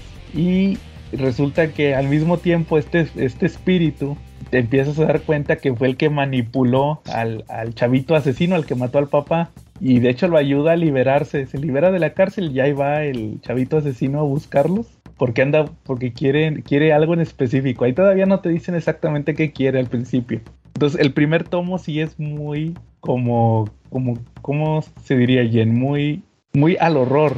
Mm, pues más o menos, o sea, eh, eh, sí, parece como que como que película, o sea, la típica película de la familia que se muda a una casa casa vieja que tiene un secreto y este y pues sí, el secreto es ese, que está esta cosa en el pozo y que quiere quiere la- eh, algo y ahí descubre la, la primera llave y luego la- eh, resulta que hay muchas llaves escondidas en varios varios lados, cada una con un poder específico.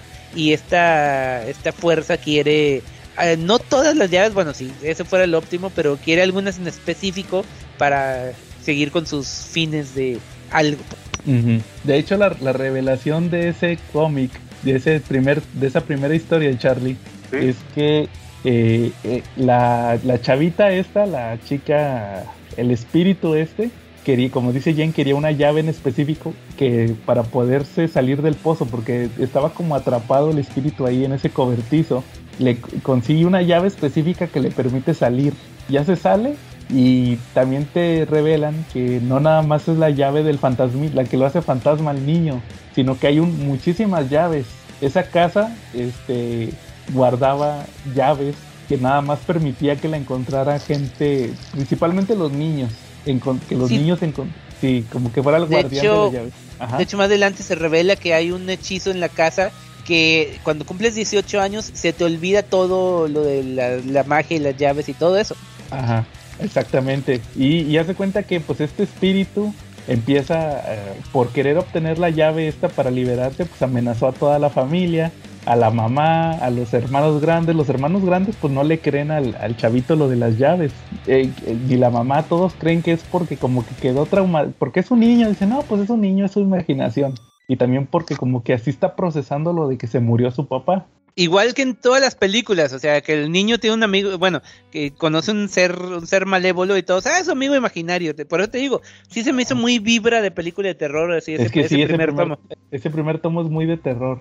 Ah, ah, ah, ahorita que regrese la calaca que se tuvo que salir. Ya, ya, ya volví. Ah, ya. ¿Tú, calaca, qué te pareció a ti el primer tomo? Fíjate que yo, no, yo, yo al contrario de horror, bueno, sí, sí está eso de la, de los misterios de la casa, pero te digo, yo lo sentí más cargado de la fantasía porque en el momento en que el chavito se hace fantasma, eh, que anda por ahí, o, sea, sí, yo dije, nah, pues, o sea, esto no me asusta, o sea, lo, lo sentía más como de fantasía, pero a mí lo que, por lo que terminó de, de ganarme el cómic fue de que, o sea, se me hizo que estaba bien escrito, bien, este, los personajes bien desarrollados, bien, o sea, todos los personajes me, me importaron, ¿no? Fue, fue como me ganó el, el cómic. Y esto de que empieza con lo de el asesinato del papá, ya este, o sea, to- todo eso me llamó la atención. Te digo, el- el- los personajes a todos les dio, o sea, todos lo sentía con peso, ¿no? Pues el cuate este, el Sam, es el chavito este, el asesino.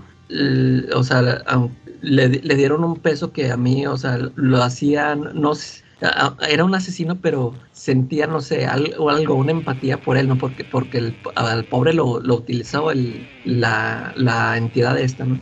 Y te digo, o sea, todos los personajes, la mamá, el, el tío, o sea, y, y luego que más adelante van saliendo los este, más personajes, los maestros y todo esto, este, eso, eso fue lo que terminó por ganarme, ¿no? De que cómo estaba bien, o sea, bien planeado, bien manejado todo el, todo el cómic. Ujú. De hecho, Charlie, eh, la construcción de, como dice la calaca, la construcción de los personajes está muy chida. To- todos los personajes se, se me hacen personajes bien reales, todos, bueno, dentro de lo que cabe, ¿va? Sí, sí, sí. Todos y, y tienen- más, y más adelante en, en lo que se van este revelando más llaves, este, ah, porque ya ves que te digo que pues eso de que se hacía fantasmas, pues dije, ah, pues en- o sea, como que no me no me llamó mucho la atención, pero ya cuando empiezan a sacar esta llave de la cabeza y todo todo lo demás, este ya es cuando ahí ya me empecé a meter también, ¿no? En, en este tipo de, de cosas que ya me, me atrajo mucho. Ujú. Y otra cosa chida, ese es la el ritmo que lleva la historia, que se toma su tiempo en contar la historia, pero en ningún momento te aburre, o sea, sí está eh, te va revelando poco a poco eh, lo de las llaves, quién es esta criatura que está en el pozo, cómo fue el origen de, de las llaves y últimamente qué es lo que quiere esta esta criatura. Digo, está Sí. muy muy bien eh, muy bien el, el ritmo, o sea, en ningún momento te aburre, o sea, y al contrario, quieres leer más. Sí, oye, oye Jenny, ¿tú cómo lo, lo fuiste leyendo ya cuando estaba terminado? ¿O si tuviste que esperar a que saliera un nuevo, No, No, sí, sí, yo, yo ya, por lo menos la, la serie principal la- ya, ya estaba terminada, o sea, sí, me fui leyéndolos así, este, pues de corridito, pues, eh, intercalado con otras cosas, porque no, nunca leo una sola cosa a la vez, pero sí, ya, ya había salido por lo menos hasta el Alfa y Omega, que creo que fue la última, Lo último. eh. Sí, Ujú. esa fue la última, sí. Este, ya había salido cuando los empecé a leer. Ya, ya más adelante sí salieron uno que otro one shot del, de los, del pasado, pero eso sí, la serie principal sí, sí la leí de corrido. Eh, no, eh, igual nosotros, ¿no? Yo, o sea, ya también este, ya estaba completa la serie cuando lo estábamos leyendo. Sí, lo estaba publicando Panini ya en español. Ándale, se- se iban, tú y David se iban comprando los tomos, ¿verdad? O sea, se iban sacando los, así conforme los publicaban, pero yo sí me acuerdo que como me, me ganó la historia, me atrapó la historia y, y yo sí no pude dejar de leer, sí me lo leí todo de corridito, yo, yo no lo intercalé así como dijo Jen, este, yo sí me lo tuve que leer porque yo sí soy de los que, a mí se me desespera estar esperando la, que, a que salga una, que me dejen así, este, de- deja tú un mes, a, a veces que, que se tarde más, más tiempo para sacar un nuevo, una nueva serie. Ah, Lo bueno de que ya lo tenía toda la- toda la historia completa. Sí. De hecho, de hecho, cuando yo lo empecé a comprar ya, ya había pa- eh, publicado Panini cuatro tomos. Ah, sí. Pues yo los compré seguiditos y ya estaba publicando el quinto, que es mi favorito, el, de, el del reloj, Ya. donde, donde sale la historia del papá. Y luego ya el, el final, el de Alfa y Omega, sí lo leí pirata antes de que saliera el tomo, ya para saber en qué acababa. En- Entonces, Charlie, para no hacerte el cuento largo, haz cuenta que la historia es una carrera entre la familia, por eso se llama Lock and Key, porque se, se apellidan Lock. Es un apellido, es, es- es- es el apellido de la familia. De cuenta que es una carrera entre la familia Lock, los chavitos, contra, contra el espíritu este que quiere las llaves. O sea, el, chiste es saber quién encuentra más llaves, quién tiene las chidas, porque el, el espíritu está buscando una llave específica, que es la llave más importante, pa- bueno, para por lo menos para él es la llave más importante, La llave Omega. la llave Omega. Entonces, de cuenta que el chiste es que, que conforme va avanzando la historia, te van explicando por, por qué esta familia tiene estas llaves, cómo se originaron las llaves, cómo este por qué el papá, eh, te, explican muchas cosas del, del pasado, sobre todo del papá, que por qué el papá, no sé, bueno, lo- ya lo dijo Jen, va, porque la gente grande olvida, olvida que el tema de las llaves, pero qué fue lo que pasó con el papá, con por qué se fue del, del pueblo y todo eso, está, está bien desarrollada esa historia. Aunque fíjate que, como dices, es principalmente los chavitos, pero de repente la mamá sí, sí se, sí se entera, porque ella, creo, creo que ella fue la que, la que encontró, o por lo menos la que usó la llave repara- reparadora, o como, que Sí. algo así, que es como que una, ¿cómo se, cómo se puede decir? Una de esas con un cajón, pues, o algo así, que metes algo sí. roto, un burrón, no sé, que metes algo roto, pero de todos modos está chiquito, pero se adapta al tamaño de lo, de lo que metas. Y este, y con esa llave lo cierras y le giras la llave y lo repara. Y creo que mete las cenizas del, del marido, ¿no? No me acuerdo. Por ahí Sí, pero- también tiene su, su participación, o sea, no es así de que la mamá es así de, de eh, está ahí, al ahí se va mientras los chavitos están haciendo todo, o sea, sí tiene su participación la mamá también. Sí, eh, como, como digo, a, to- a todos les da peso. O sea, el- al principio, algunos personajes pueden parecer que no hacen nada. Así como la mamá, ya ves que al principio nada más se la pasaba borracha. Ajá. Sí, sí, sí. Pero, y luego ya después ya este ya tiene su, su participación. Igual este a mí. El, el tío el- también. Anel, no, sí, él, él también. Y, y por ejemplo, a mí al principio me caía muy mal el. ¿Cómo se llamaba? El, el, pues el hermano mayor. Tyler. El Tyler. Él me- caía. eh, pues es que al principio era como mamililla, ¿no? Porque, pu- pues, este, por lo que le había pasado a su papá. O sea, como que no, no sabía cómo comportarse. Y eh, pues la chavita sí siempre me cayó bien. Y te digo, el, el Sam también, o sea, el, el pobre loquito este me cayó bien. El, el Rufus, el que te digo, el amigo de Bod, que Bod también al principio me caía mal. Me- ah, no, ya iba a decir un spoiler, ¿no? ya iba a decir hasta cuándo me cayó bien. No. Pero este, este sí, este, todos, todos tienen un peso. De- De hecho, me acuerdo que no sé si es desde el primer tomo, digo, si desde la primera serie o en otro, donde empieza a salir un detective, este, que yo pensé que él iba a ser, siempre, siempre pensé que él iba a ser muy importante para la serie, que hasta le, siempre le hacían hincapié en que su nombre tenía un significado y no sé qué. Y, pero pues al final no, este, Lo matan. Sí, ándale, lo matan. No, no tuvo algo así de peso, pero, o sea, a todos sí les da su, su momento, ¿no? Todos tienen su momento. De hecho, Calaca, no sé si te acuerdas que en su momento platicamos que, que, el, que el tío, ¿cómo se llamaba el tío? Era este, bueno, ni me acuerdo cómo se llamaba el tío, que era el personaje, que el personaje era gay Sí.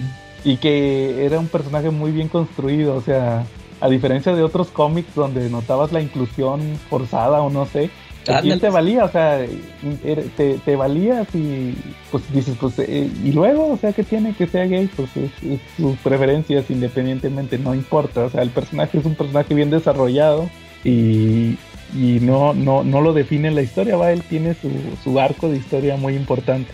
O sea, nada más, no sé si lo hicieron por, por inclusión, pero no, no, no se sentía forzado y no, la realidad es que no importaba, él era un personaje importante y punto. Creo que eso fue lo, lo discutimos en su momento.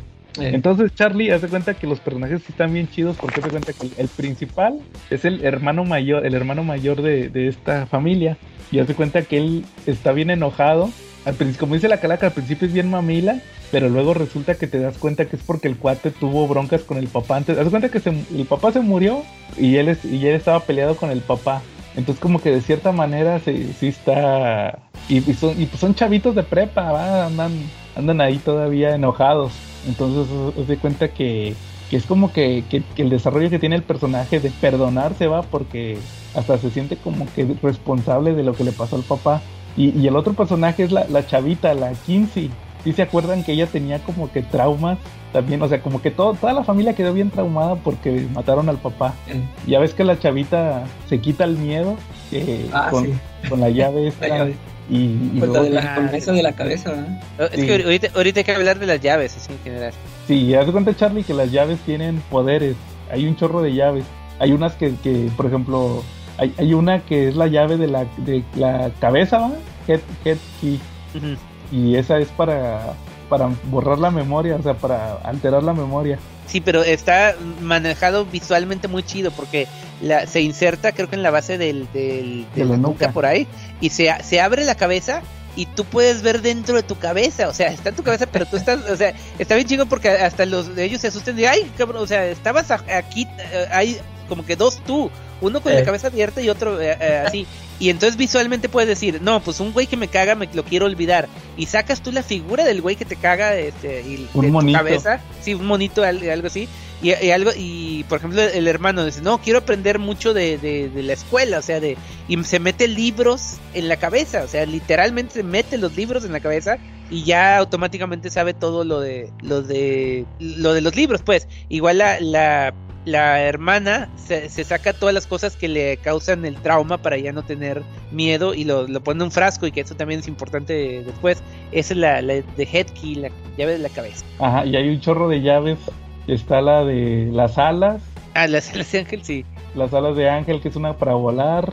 La La llave, lla- la Anywhere Key, que es una de las que quería la, el- la criatura. Ah, sí, hay una. Que es cual- cualquier puerta que abras con esa llave te lleva a donde tú quieras. pero tiene que haber una puerta. Eso sí. sí, sí. ¿Cómo ves, Charlie, hasta el momento? ¿Qué te ha parecido? Pues suena interesante, ¿no? Ajá. ¿Y tú, Sí, tú leíste como- ¿Cuántos tomos son? ¿Son seis tomos? seis tomos de la historia principal? Órale, pues no, no se suena tan caro, ¿verdad? No, y aparte, fíjate que te clavas, porque así me pasó a mí. Yo leí el primero y como que no, no me convence seguirle leyendo, ¿va? Y luego, quién sabe por qué compré el- el 2, el de la Head Game, eh, que aquí le pusieron juegos mentales. Y ahí fue donde me piqué, donde me clavé. Dije, no, ya sí voy a, voy a leer toda la serie. Que es cuando ya te dicen que hay un chorro de llaves, que, se- que te digo que se va complicando la trama. Sí está muy, sí está muy chido. Aparte, aparte tú leíste, Charlie, el de Basket Full of Heads Ah, sí.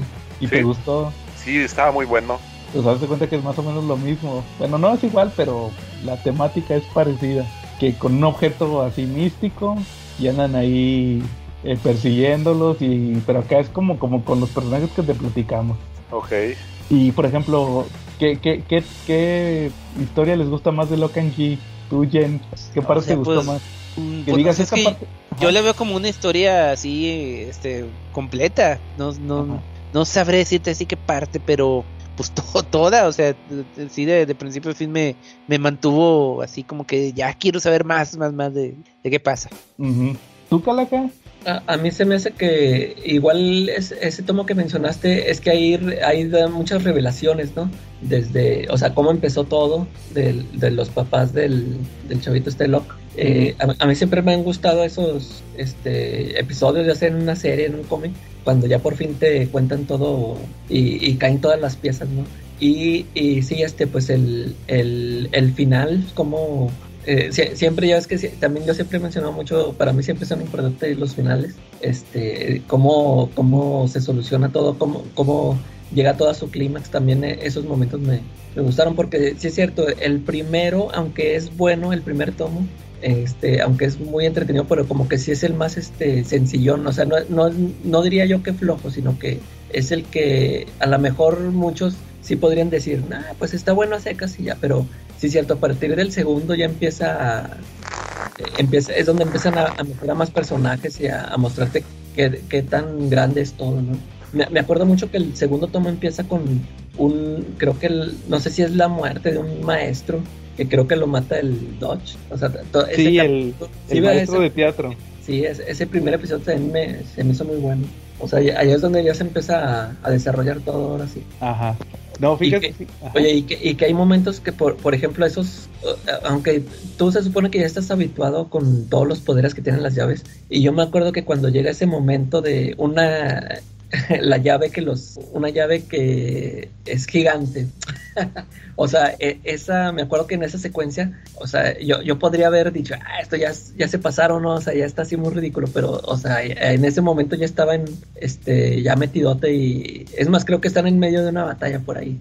Y si este, si te emociona, si te, te- todo te causa suspenso, está muy bien, muy bien desarrollado. Fíjense que a mí mi tomo favorito, como les decía, es el de mecanismos de relojería, el Clockworks, que es el de donde... ¿Hace cuenta, Charlie? Que en, que en la casa tienen un reloj, así, de, de esos relojes antiguos. Y de hecho la Ok. llave, la llave la ves desde bien, bien al principio.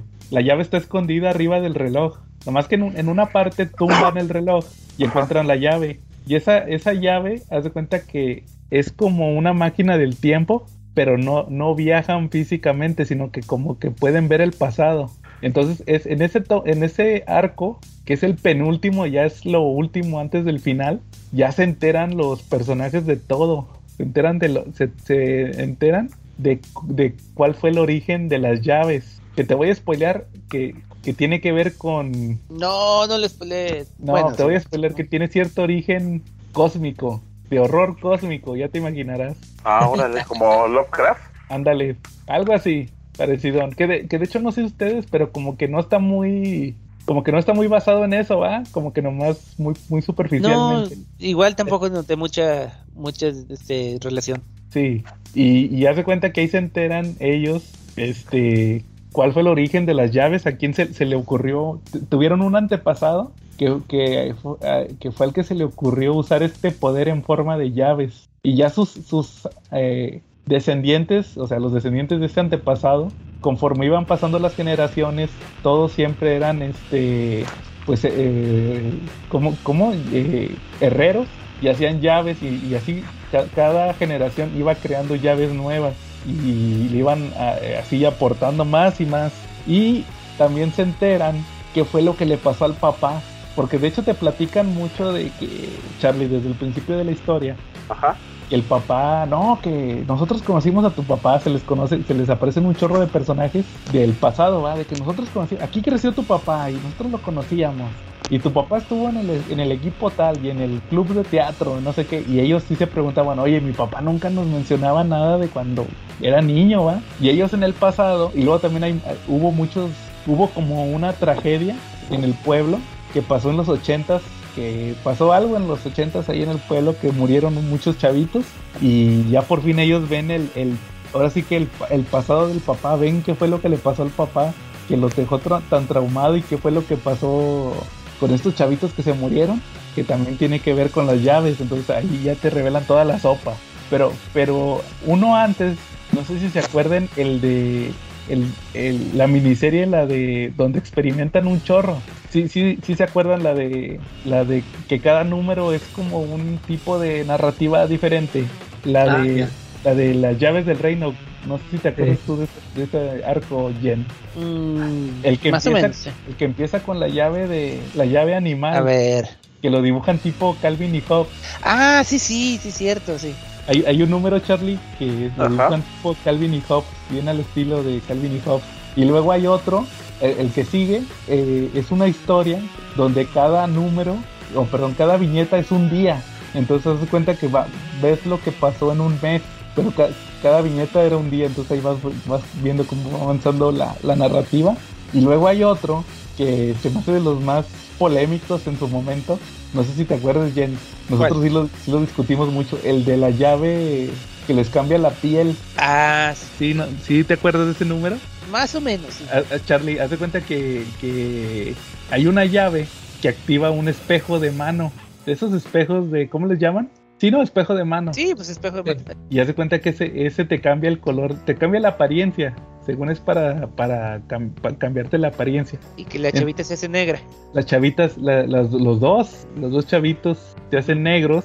Ah, sí, sí, ya me acuerdo porque quieren ir a hablar con alguien del pasado, sí, con una Sí, señora. haz de sí. cuenta que hay una señora que está catatónica, pero es negrita, entonces no los dejan entrar. Porque, ¿ustedes qué? Va, chavitos, ¿ustedes qué? y pues son güeritos, entonces se cuenta que usan la llave para hacerse negros. Y como que todo el número es una crítica, porque haz cuenta que se dan cuenta que, pues es como, habla mucho del racismo ese número. Ya cuando lo termina, o sea, el chiste del número es que, que van a ver a la, a la señora y, y eso, o sea, ellos nomás iban a verla, a ver si le podían usar otra, otra llave para despertarla. Y al final resulta que es una reflexión porque se dan cuenta que, que cuando eran blancos y iban al, al hospital donde estaba esta señora, nadie les decía nada, ¿va? Y pero como, como son negros, so- eh, se les quedaban mirando y luego creo que también a- en el autobús, ¿verdad? También se les quedan viendo, van en un autobús y, y luego los persiguieron y, y- y pedían aventón y nadie les daba aventón y luego en las noticias, no, que dos chavitos este, causaron un crimen y no sé qué y los andaban buscando, ¿va? Sí. Y, y, y nada, va, y sí, sí, sí reflexionan mucho sobre eso. De que, oye, fíjate cómo, nomás porque nos hicimos gente de color, va, pero si hubiéramos sido normales no hubiera pasado nada, o sea, como que hubo muchos prejuicios raciales. Ese, ese número, fíjate que nunca aclararon qué onda con eso, ni, ni qué buscaban ellos con el Joe Hill, qué, qué buscaba haciendo ese número, ni nada, nunca dijeron nada, pero sí está muy bueno. Y, y, y, y ese tomo, Charlie, En todos los números experimentan, o sea, como que el tipo de narrativa es diferente y siempre es el mismo dibujante, creo que eso fue lo que se nos olvidó decir. Oye, Siempre- sí que... ¿Cómo, ¿Cómo se llama? Ya no- Gabriel, Gabriel Rodríguez. Él, yo me acuerdo que al principio, cuando leí el primer número, o sea, se me hizo bien feo el dibujo. No, no me gustaban los Ah, sí. ¿verdad? O sea, de, de a tiro así dije, ay, o sea, no voy a aguantar este, este tipo de dibujo. Y conforme fue este, avanzando la serie, se, me- se me hizo excelente. O sea, ya después ya vi, ya vi sus fortalezas, ¿no? O sea, de narrativa y, y cómo este, la, la estructura de la casa también, cómo te lo, todo te lo dibujaba muy bien. este, Fíjate que estaba, estaba leyendo que tiene una, o sea, es, es arquitecto, o sea, el güey se dedicaba a hacer planos eh, arquitectónicos en Chile, es chileno güey. Y este, y por eso, o sea, la casa, o sea, estaba diseñada a la perfección, los paisajes le quedaron también bien chidos y, y todo eso, o sea, porque sí se notaba la experiencia, pues, en eso. Sí, Ah, de hecho, de hecho, no sé si se acuerden, no, a- había una- un one shot, pero no me acuerdo cuál es, donde te, donde incluyó los, en los extras los planos de la casa. ah, sí, sí, sí, cierto. Hay uno donde te explica todo, donde, o sea, es de esos tipos de narrativa donde ya tiene todo bien, como dices Jen, todo bien planeado. Y de que aquí está este cuarto y que cuando dé vuelta va a estar esto siempre. Sí, hasta eso diseñó la casa, Charlie, porque si- la casa es mágica. Pues sí, sí, está muy chido, la neta. Ya léelo, Charlie. Ok, ya, ya, ya, ya lo voy a leer. Para que sí, porque sí, la neta creo que es de los mejores cómics. Ya, ya no compres Spider-Man, Charlie. Ya, ya te habíamos dicho que termina muy mal esa serie. Sí, Sí, no, mi, mi, el- mi número favorito también es este, cuando encuentra la llave espacial y luego despega la nave y, ah, y digo, la, despega la casa y se va al espacio. ándale. Tú, tú no has le- Cu- Cuando veas Charlie, eh, ese número te vas a acordar. Muy bien. Oye, oye Jen, ¿tú no te acuerdas del... ¿Tú no leíste el número? Es que creo que fue un preview. Cuando reconstruyen la casa. Sí, eso estaba pensando, pero no lo quiero decir, porque eso, eso sí es, está muy chido eso, pero eso es, es spoiler. Que literal nada más este... Sí, sí, sí, ya, ya, ya, ya. Pero está muy chido, sí, sí lo, lo tenía en la mente, pero sí, este, sí es muy spoiler eso. Sí, está muy mamila. Pero, y, y luego Charlie sacaron one shots, ya cuando terminaron el cómic principal, de los antepasados, de los antepasados de la familia, que de hecho, no sé si te acuerdas Charlie, que siempre le digo aquí a la calaca que el, el con el que lloras, el de la luna, El clásico número del globo. Ah, globo. sí. ese que te pareció a ti, Jen, el del globo. Pues está muy chido. Bueno, es que luego empezaron con los de la, con el pasado de la familia. Pero ese sí, o sea, el del hijo que le hace la llave de la luna y para que... y- sí, sí, no, no me acuerdo que haya llorado, pero sí está muy chido. Está muy emotivo. Sí, no, que no quiero decir mucho de eso también, pero y sí. el... ¿No leíste tú el, el crossover con Sandman? ¿O todavía no lo lees? ¿Yo? Ah, sí lo leíste. Pues ya, lo ya, habla- ya, ya hablamos Sí, ya de lo ese. ¿no? platicaron, ¿verdad? Sí, Ah, sí es cierto, ya se me había olvidado. Ya hablamos de ese lo- una, una vez que... Sí, entonces como que ahí cerraron a los personajes del, Del pasado. del pasado, pero faltan, fíjate que también algo chido Charlie, ya para, Ajá. bueno, yo para concluir ya, por lo menos mi participación, que es de esos cómics que, que, que te entretiene porque estás descifrando eh, detalles, porque no te dicen todo, Eh, te dan muchas pistas de quiénes hicieron las llaves, de los personajes del pasado, quiénes es- específicamente cuál de los personajes es antepasado de, de los protagonistas, porque de repente sale que tienen muchos, muchos antepasados, ¿va? Pero específicamente de quién es su antepasado ahí te diviertes eh, averiguando los tiempos y todo. De hecho, me acuerdo que hasta decían que tenía errores cronológicos ya en el, el crossover con Sandman Ah, caray, sí, eso no me acuerdo. pero- y que por las fechas y todo eso, entonces como que no cuadraba, pero quién sabe, entonces sí, sí, sí te deja mucho la historia tanto por fuera, ¿va? cuando ya lo terminas de leer, en saber más. Entonces sí es uno de los, yo creo que de los mejores cómics, ¿va? De, de, de esta época, de este siglo. Sí, por eso te digo, es de, de los mejores que he leído así definitivamente, de, así en general en toda mi vida. De todos los tiempos, sí, yo también, fíjate. Y no es de superhéroes, o sea, es una historia de fantasía y, y horror de cierta manera, pero más como fantasía. Sí, yo creo, que sí, más tirándole más a fantasía, pero sí con sus elementos de horror. Ujú. ¿Cómo ves, Sí, Charlie? este, nunca, nunca se cae, o sea, yo en lo personal siento que nunca se cae, ¿no? O sea, siempre te está este, manteniendo en suspenso y, y, y llegamos al final y, o sea, sí, no- nunca te decepciona, ¿no? O sea, nunca hay un momento que digas, no, ya aquí ya la regaron. Este, está muy bien, está perfecto, está, está muy bien contado. Y- Ahora, no, la pregunta, Ah. que como que inevitable. ¿Y la serie de Netflix? No me, a mí no me gustó. Yo sí la vi. Tampoco. No, no, no. Oye. Yo vi como tres episodios de la primera temporada. Dije, no, ya, ya, hasta aquí. Me Yo quedo sí con la- el cómic mejor. Yo sí la vi toda, o sea, yo pues dije, pues me la voy a aventar toda. pero no me gustó y, y yo siento que es porque, pues es que como el cómic me pareció buenísimo, este, aunque sí, sí adapta unas cosas bien, pero no, o sea, como que por eso no me gustó, porque el, el cómic me parece buenísimo. Y de hecho, yo la segunda temporada no la, no la he visto, creo que nada más la empecé a ver. ah, y oye, yo, a ver, este, creo que empieza con lo de, este, lo del tiempo pasado, ¿no? Eh, cuando entran a la cueva en los años no sé qué. Sí, pero con lo de... Sí, pero también... sí, De hecho, sale desde la temporada anterior, lo de la llave Omega. Eh, Pero te muestran mucho del, de lo del revolucionario, ¿va? El, el antepasado que era revolucionario. oye, ¿y tú, sí la viste toda la segunda, yo? Sí, sí la vi. ¿Y, ahí ya la terminaron o todavía va a haber otra? No, fíjate que le a- a- abrieron, o sea, la historia que vimos en el Ah, se fue por otro lado. no, ya terminó, pero le Ah. van a agregar algo. Van a hacer una tercera temporada final. Ya no va a estar Tyler porque Tyler ya se va, ya se fue en, en el, co- ya creció, ya se fue. Como que van, van a dejar a la chavita y al body Eh, y el, va a ser inédito esto. Sí, como que va a ser inédito. Fíjense que a mí la serie tampoco me gustó, como que le faltó la profundidad que tenía la serie. Por ejemplo, Charlie, ahorita te platicábamos de la mamá. La mamá, la mamá de los chavitos que le mataron al esposo, todo el cómic se la vive eh, en el cómic, era alcohólica. Era alcohólica, pero lo que te dicen más adelante, bueno, es más como Sí, no, es más como que no te lo quieren soltar directamente. Te dan a entender que la violaron los vatos que mataron al esposo.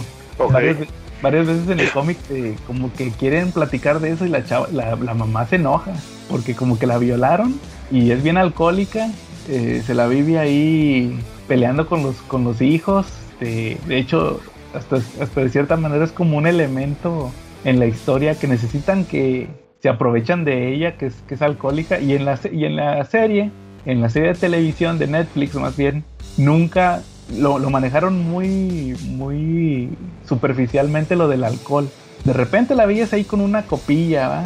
pero nada más, nunca, nunca salió que, que dijera, tengo problemas con el alcohol, porque esta sí, la mandaron alcohólicos anónimos y todo. Y acá no, y, nunca mencionó nada de que la violaran ni nada, o sea, no, no, no sale nada de eso. Y los personajes también, este desarrollo que te digo de, por ejemplo, que el, que el hijo, el hijo mayor se peleó con el papá antes de que se muriera y todo el cómic está atormentado. Y luego la, la hija, la otra hija, que te digo que, que queda traumatizada también porque pues está traumada de que estuvo a punto de morir. Y también este, este sí es muy superficial lo de, lo de que se quita los miedos.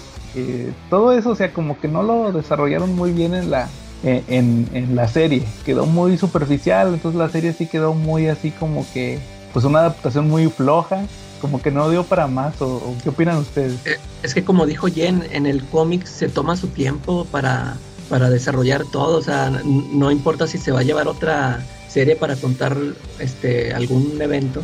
Y, y acá en la serie de Netflix creo que hasta te mezclan, creo que dos tomos, dos o tres tomos, ¿no? En una temporada.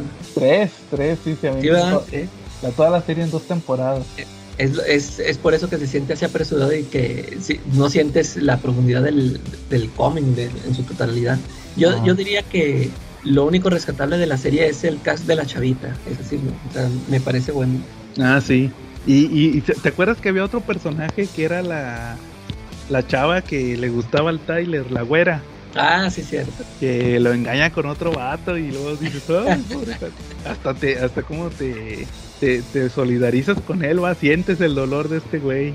Eh, Y, y acá no, acá, acá en la, en, en la serie combinan ese personaje con la amiga de la hermana, con la sí. que se muere, va igual.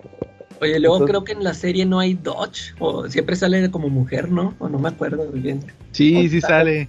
Ya ni me acuerdo. No, sí Ya se el- cambia también. Sí. pero tenía tres personalidades. O sea, no, pues de hecho, igual que en el cómic, era Dodge, este. Dodge, eh, eh, ¿cómo se llamaba? Zack, ¿va? Cuando era el novio. Ah, Zack, eh, y, y la, la mona del pozo. Y acá también, pero, pero Dodge y Zack- pero la apariencia de Dodge y la apariencia de Zack era igual en, la- en el cómic. Y acá no, acá son tres diferentes. eh. Eh, entonces, este, pero sí, sí, sí, como que dejó mucho que desear. Y, y ya ven que se tardaron un chorro en sacar esa adaptación. Sí, ¿Sí se sí. acuerdan que hubo como, como pilotos y no sé qué? Sí, es como que la, el tercer intento de sacar algo, porque sí había habido, había habido otros eh, y- y pilotos. De hecho, el body es el mismo del piloto anterior, que no, no funcionó. El actor, pero el actor sí es el mismo en la, en la que sí salió. No, Creo que es el no- único que mantuvieron. No Ah, pasa no mucho sabía. para que creciera. Pues no, yo creo que no. Es el chavito de It, va, el Georgie. ¿Sí? Ah, sí, creo que sí, sí, es cierto. Yo supe, yo supe que, ¿sabes quién? La, la que iba a ser la mamá. Iba a ser esta, la del Señor de los Anillos, ¿cómo se llama? Miranda, ¿Miranda qué? Miranda Otto. Sí, que terminó siendo la tía Zelda, Ah, la. Sabrina. En la nueva Sabrina es la tía Zelda. Sí, sí, sí. Pero como que no quedaba, no, pues a lo mejor y sí, de la mamá. Porque como que esta señora que le hizo de la mamá, como que se ve que es muy bonachona. No, Eh. no, no tiene la, la fuerza que tenía la mamá, va, que se veía que era bien, bien peleonera, la, la mamá de- del cómic. Sí. Sí se ve. Entonces, este, pues ahí está Charlie, ¿cómo ves? Y todos, todos los escuchas que nunca han leído Locan Key. Órale, pues sí se ve como que amplia la obra, ¿no? Se ve como que interesante y novedosa, ¿no? Como que maneja temas y la manera de abordarlos no es, no es muy común, ¿no? Mm.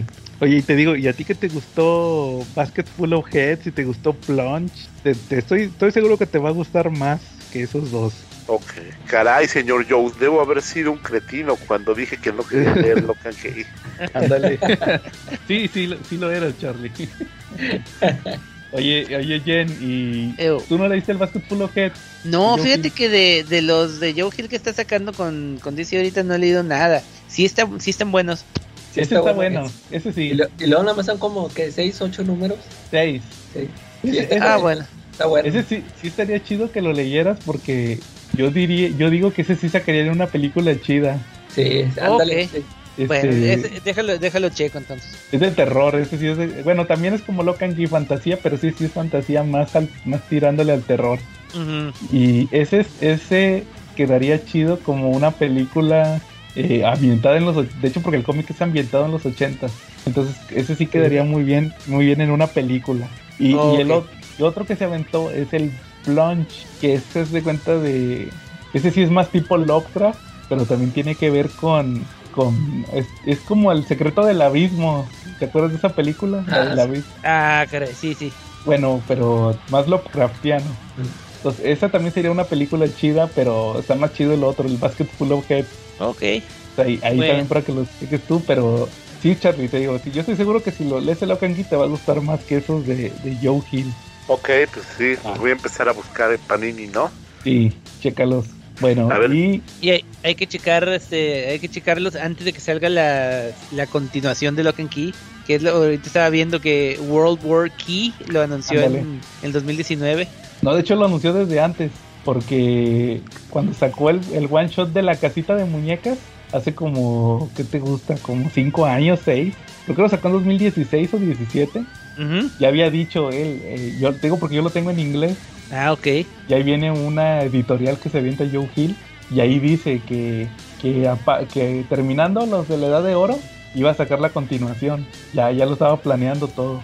Pues esperemos que sí, porque eh, dice que según que son 37 números en 6 tomos. Ah, sí, qué bárbaro. De lo, de lo nuevo.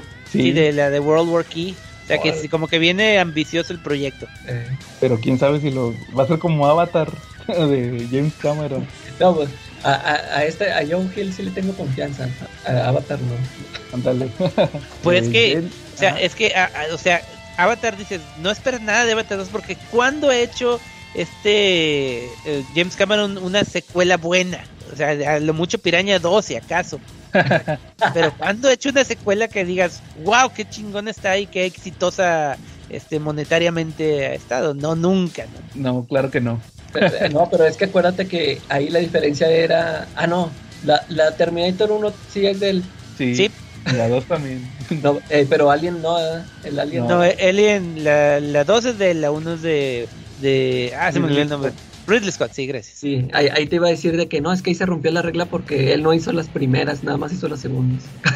Bueno, eso es. igual la de Piraña 1 creo que era de Roger Corman y la 2 sí es de... De, Piraña 2 es de su primera película, de hecho. Ándale. Bueno, entonces, Jen, otra, otra vez, otra invitación al Sucia Podcast, ¿ah? Cumplida. Sí, muchas gracias, sí, estuvo, estuvo chido. Ándale, deja tus, tus redes para que escuchen tus programas que estaban muy chidos ahorita de la cápsula muda. Ah, sí, ya ahorita ya le metimos nueva, nueva como contraté este nueva gente, como ya estamos monetizando, nosotros sí, no, no es cierto. pero no, pero ya este ahora está la cápsula muda, ya está con este con conmigo ya le, le, pedí permanentemente a este Alejandro González, que a lo mejor lo conocían ustedes desde antes de este, ¿cómo se llama? El Club de Cine Mudo que ya este es el es que el club de cine mudo es cuando nos juntamos cada mes eh, entre cuatro y transmitimos en vivo y contestamos preguntas del público y, y platicamos de lo que lo que hemos visto y todo eso. Y el, la otra la cápsula muda ese no es en vivo es, grabada y editada y hablamos de eh, reseñas de películas de, de terror que, que es, escogimos. Y pues ahí chequenlas están en Evox ahí en Facebook en, no, en Twitter. No tenemos Twitter pero hace años que no me meto en Twitter. ¿qué, demonios es Twitter? este en YouTube y pues ya pues búscanlo como en la hora o punto mx más bien esa y la hora muda también en Facebook. Va muy bien. Entonces nada más estuvimos Joe Mágico de Charlie a secas y la calaca Rufus. Que ni hablamos de Rufus. Y, ni lo mencionamos. y sí salió en la serie, ¿va? También. Eh, también. Va, también tiene ahí. Pero ahí lo vas a conocer, Charlie, cuando veas el cómic. ok. Va, muy bien. Y nos vemos la próxima semana.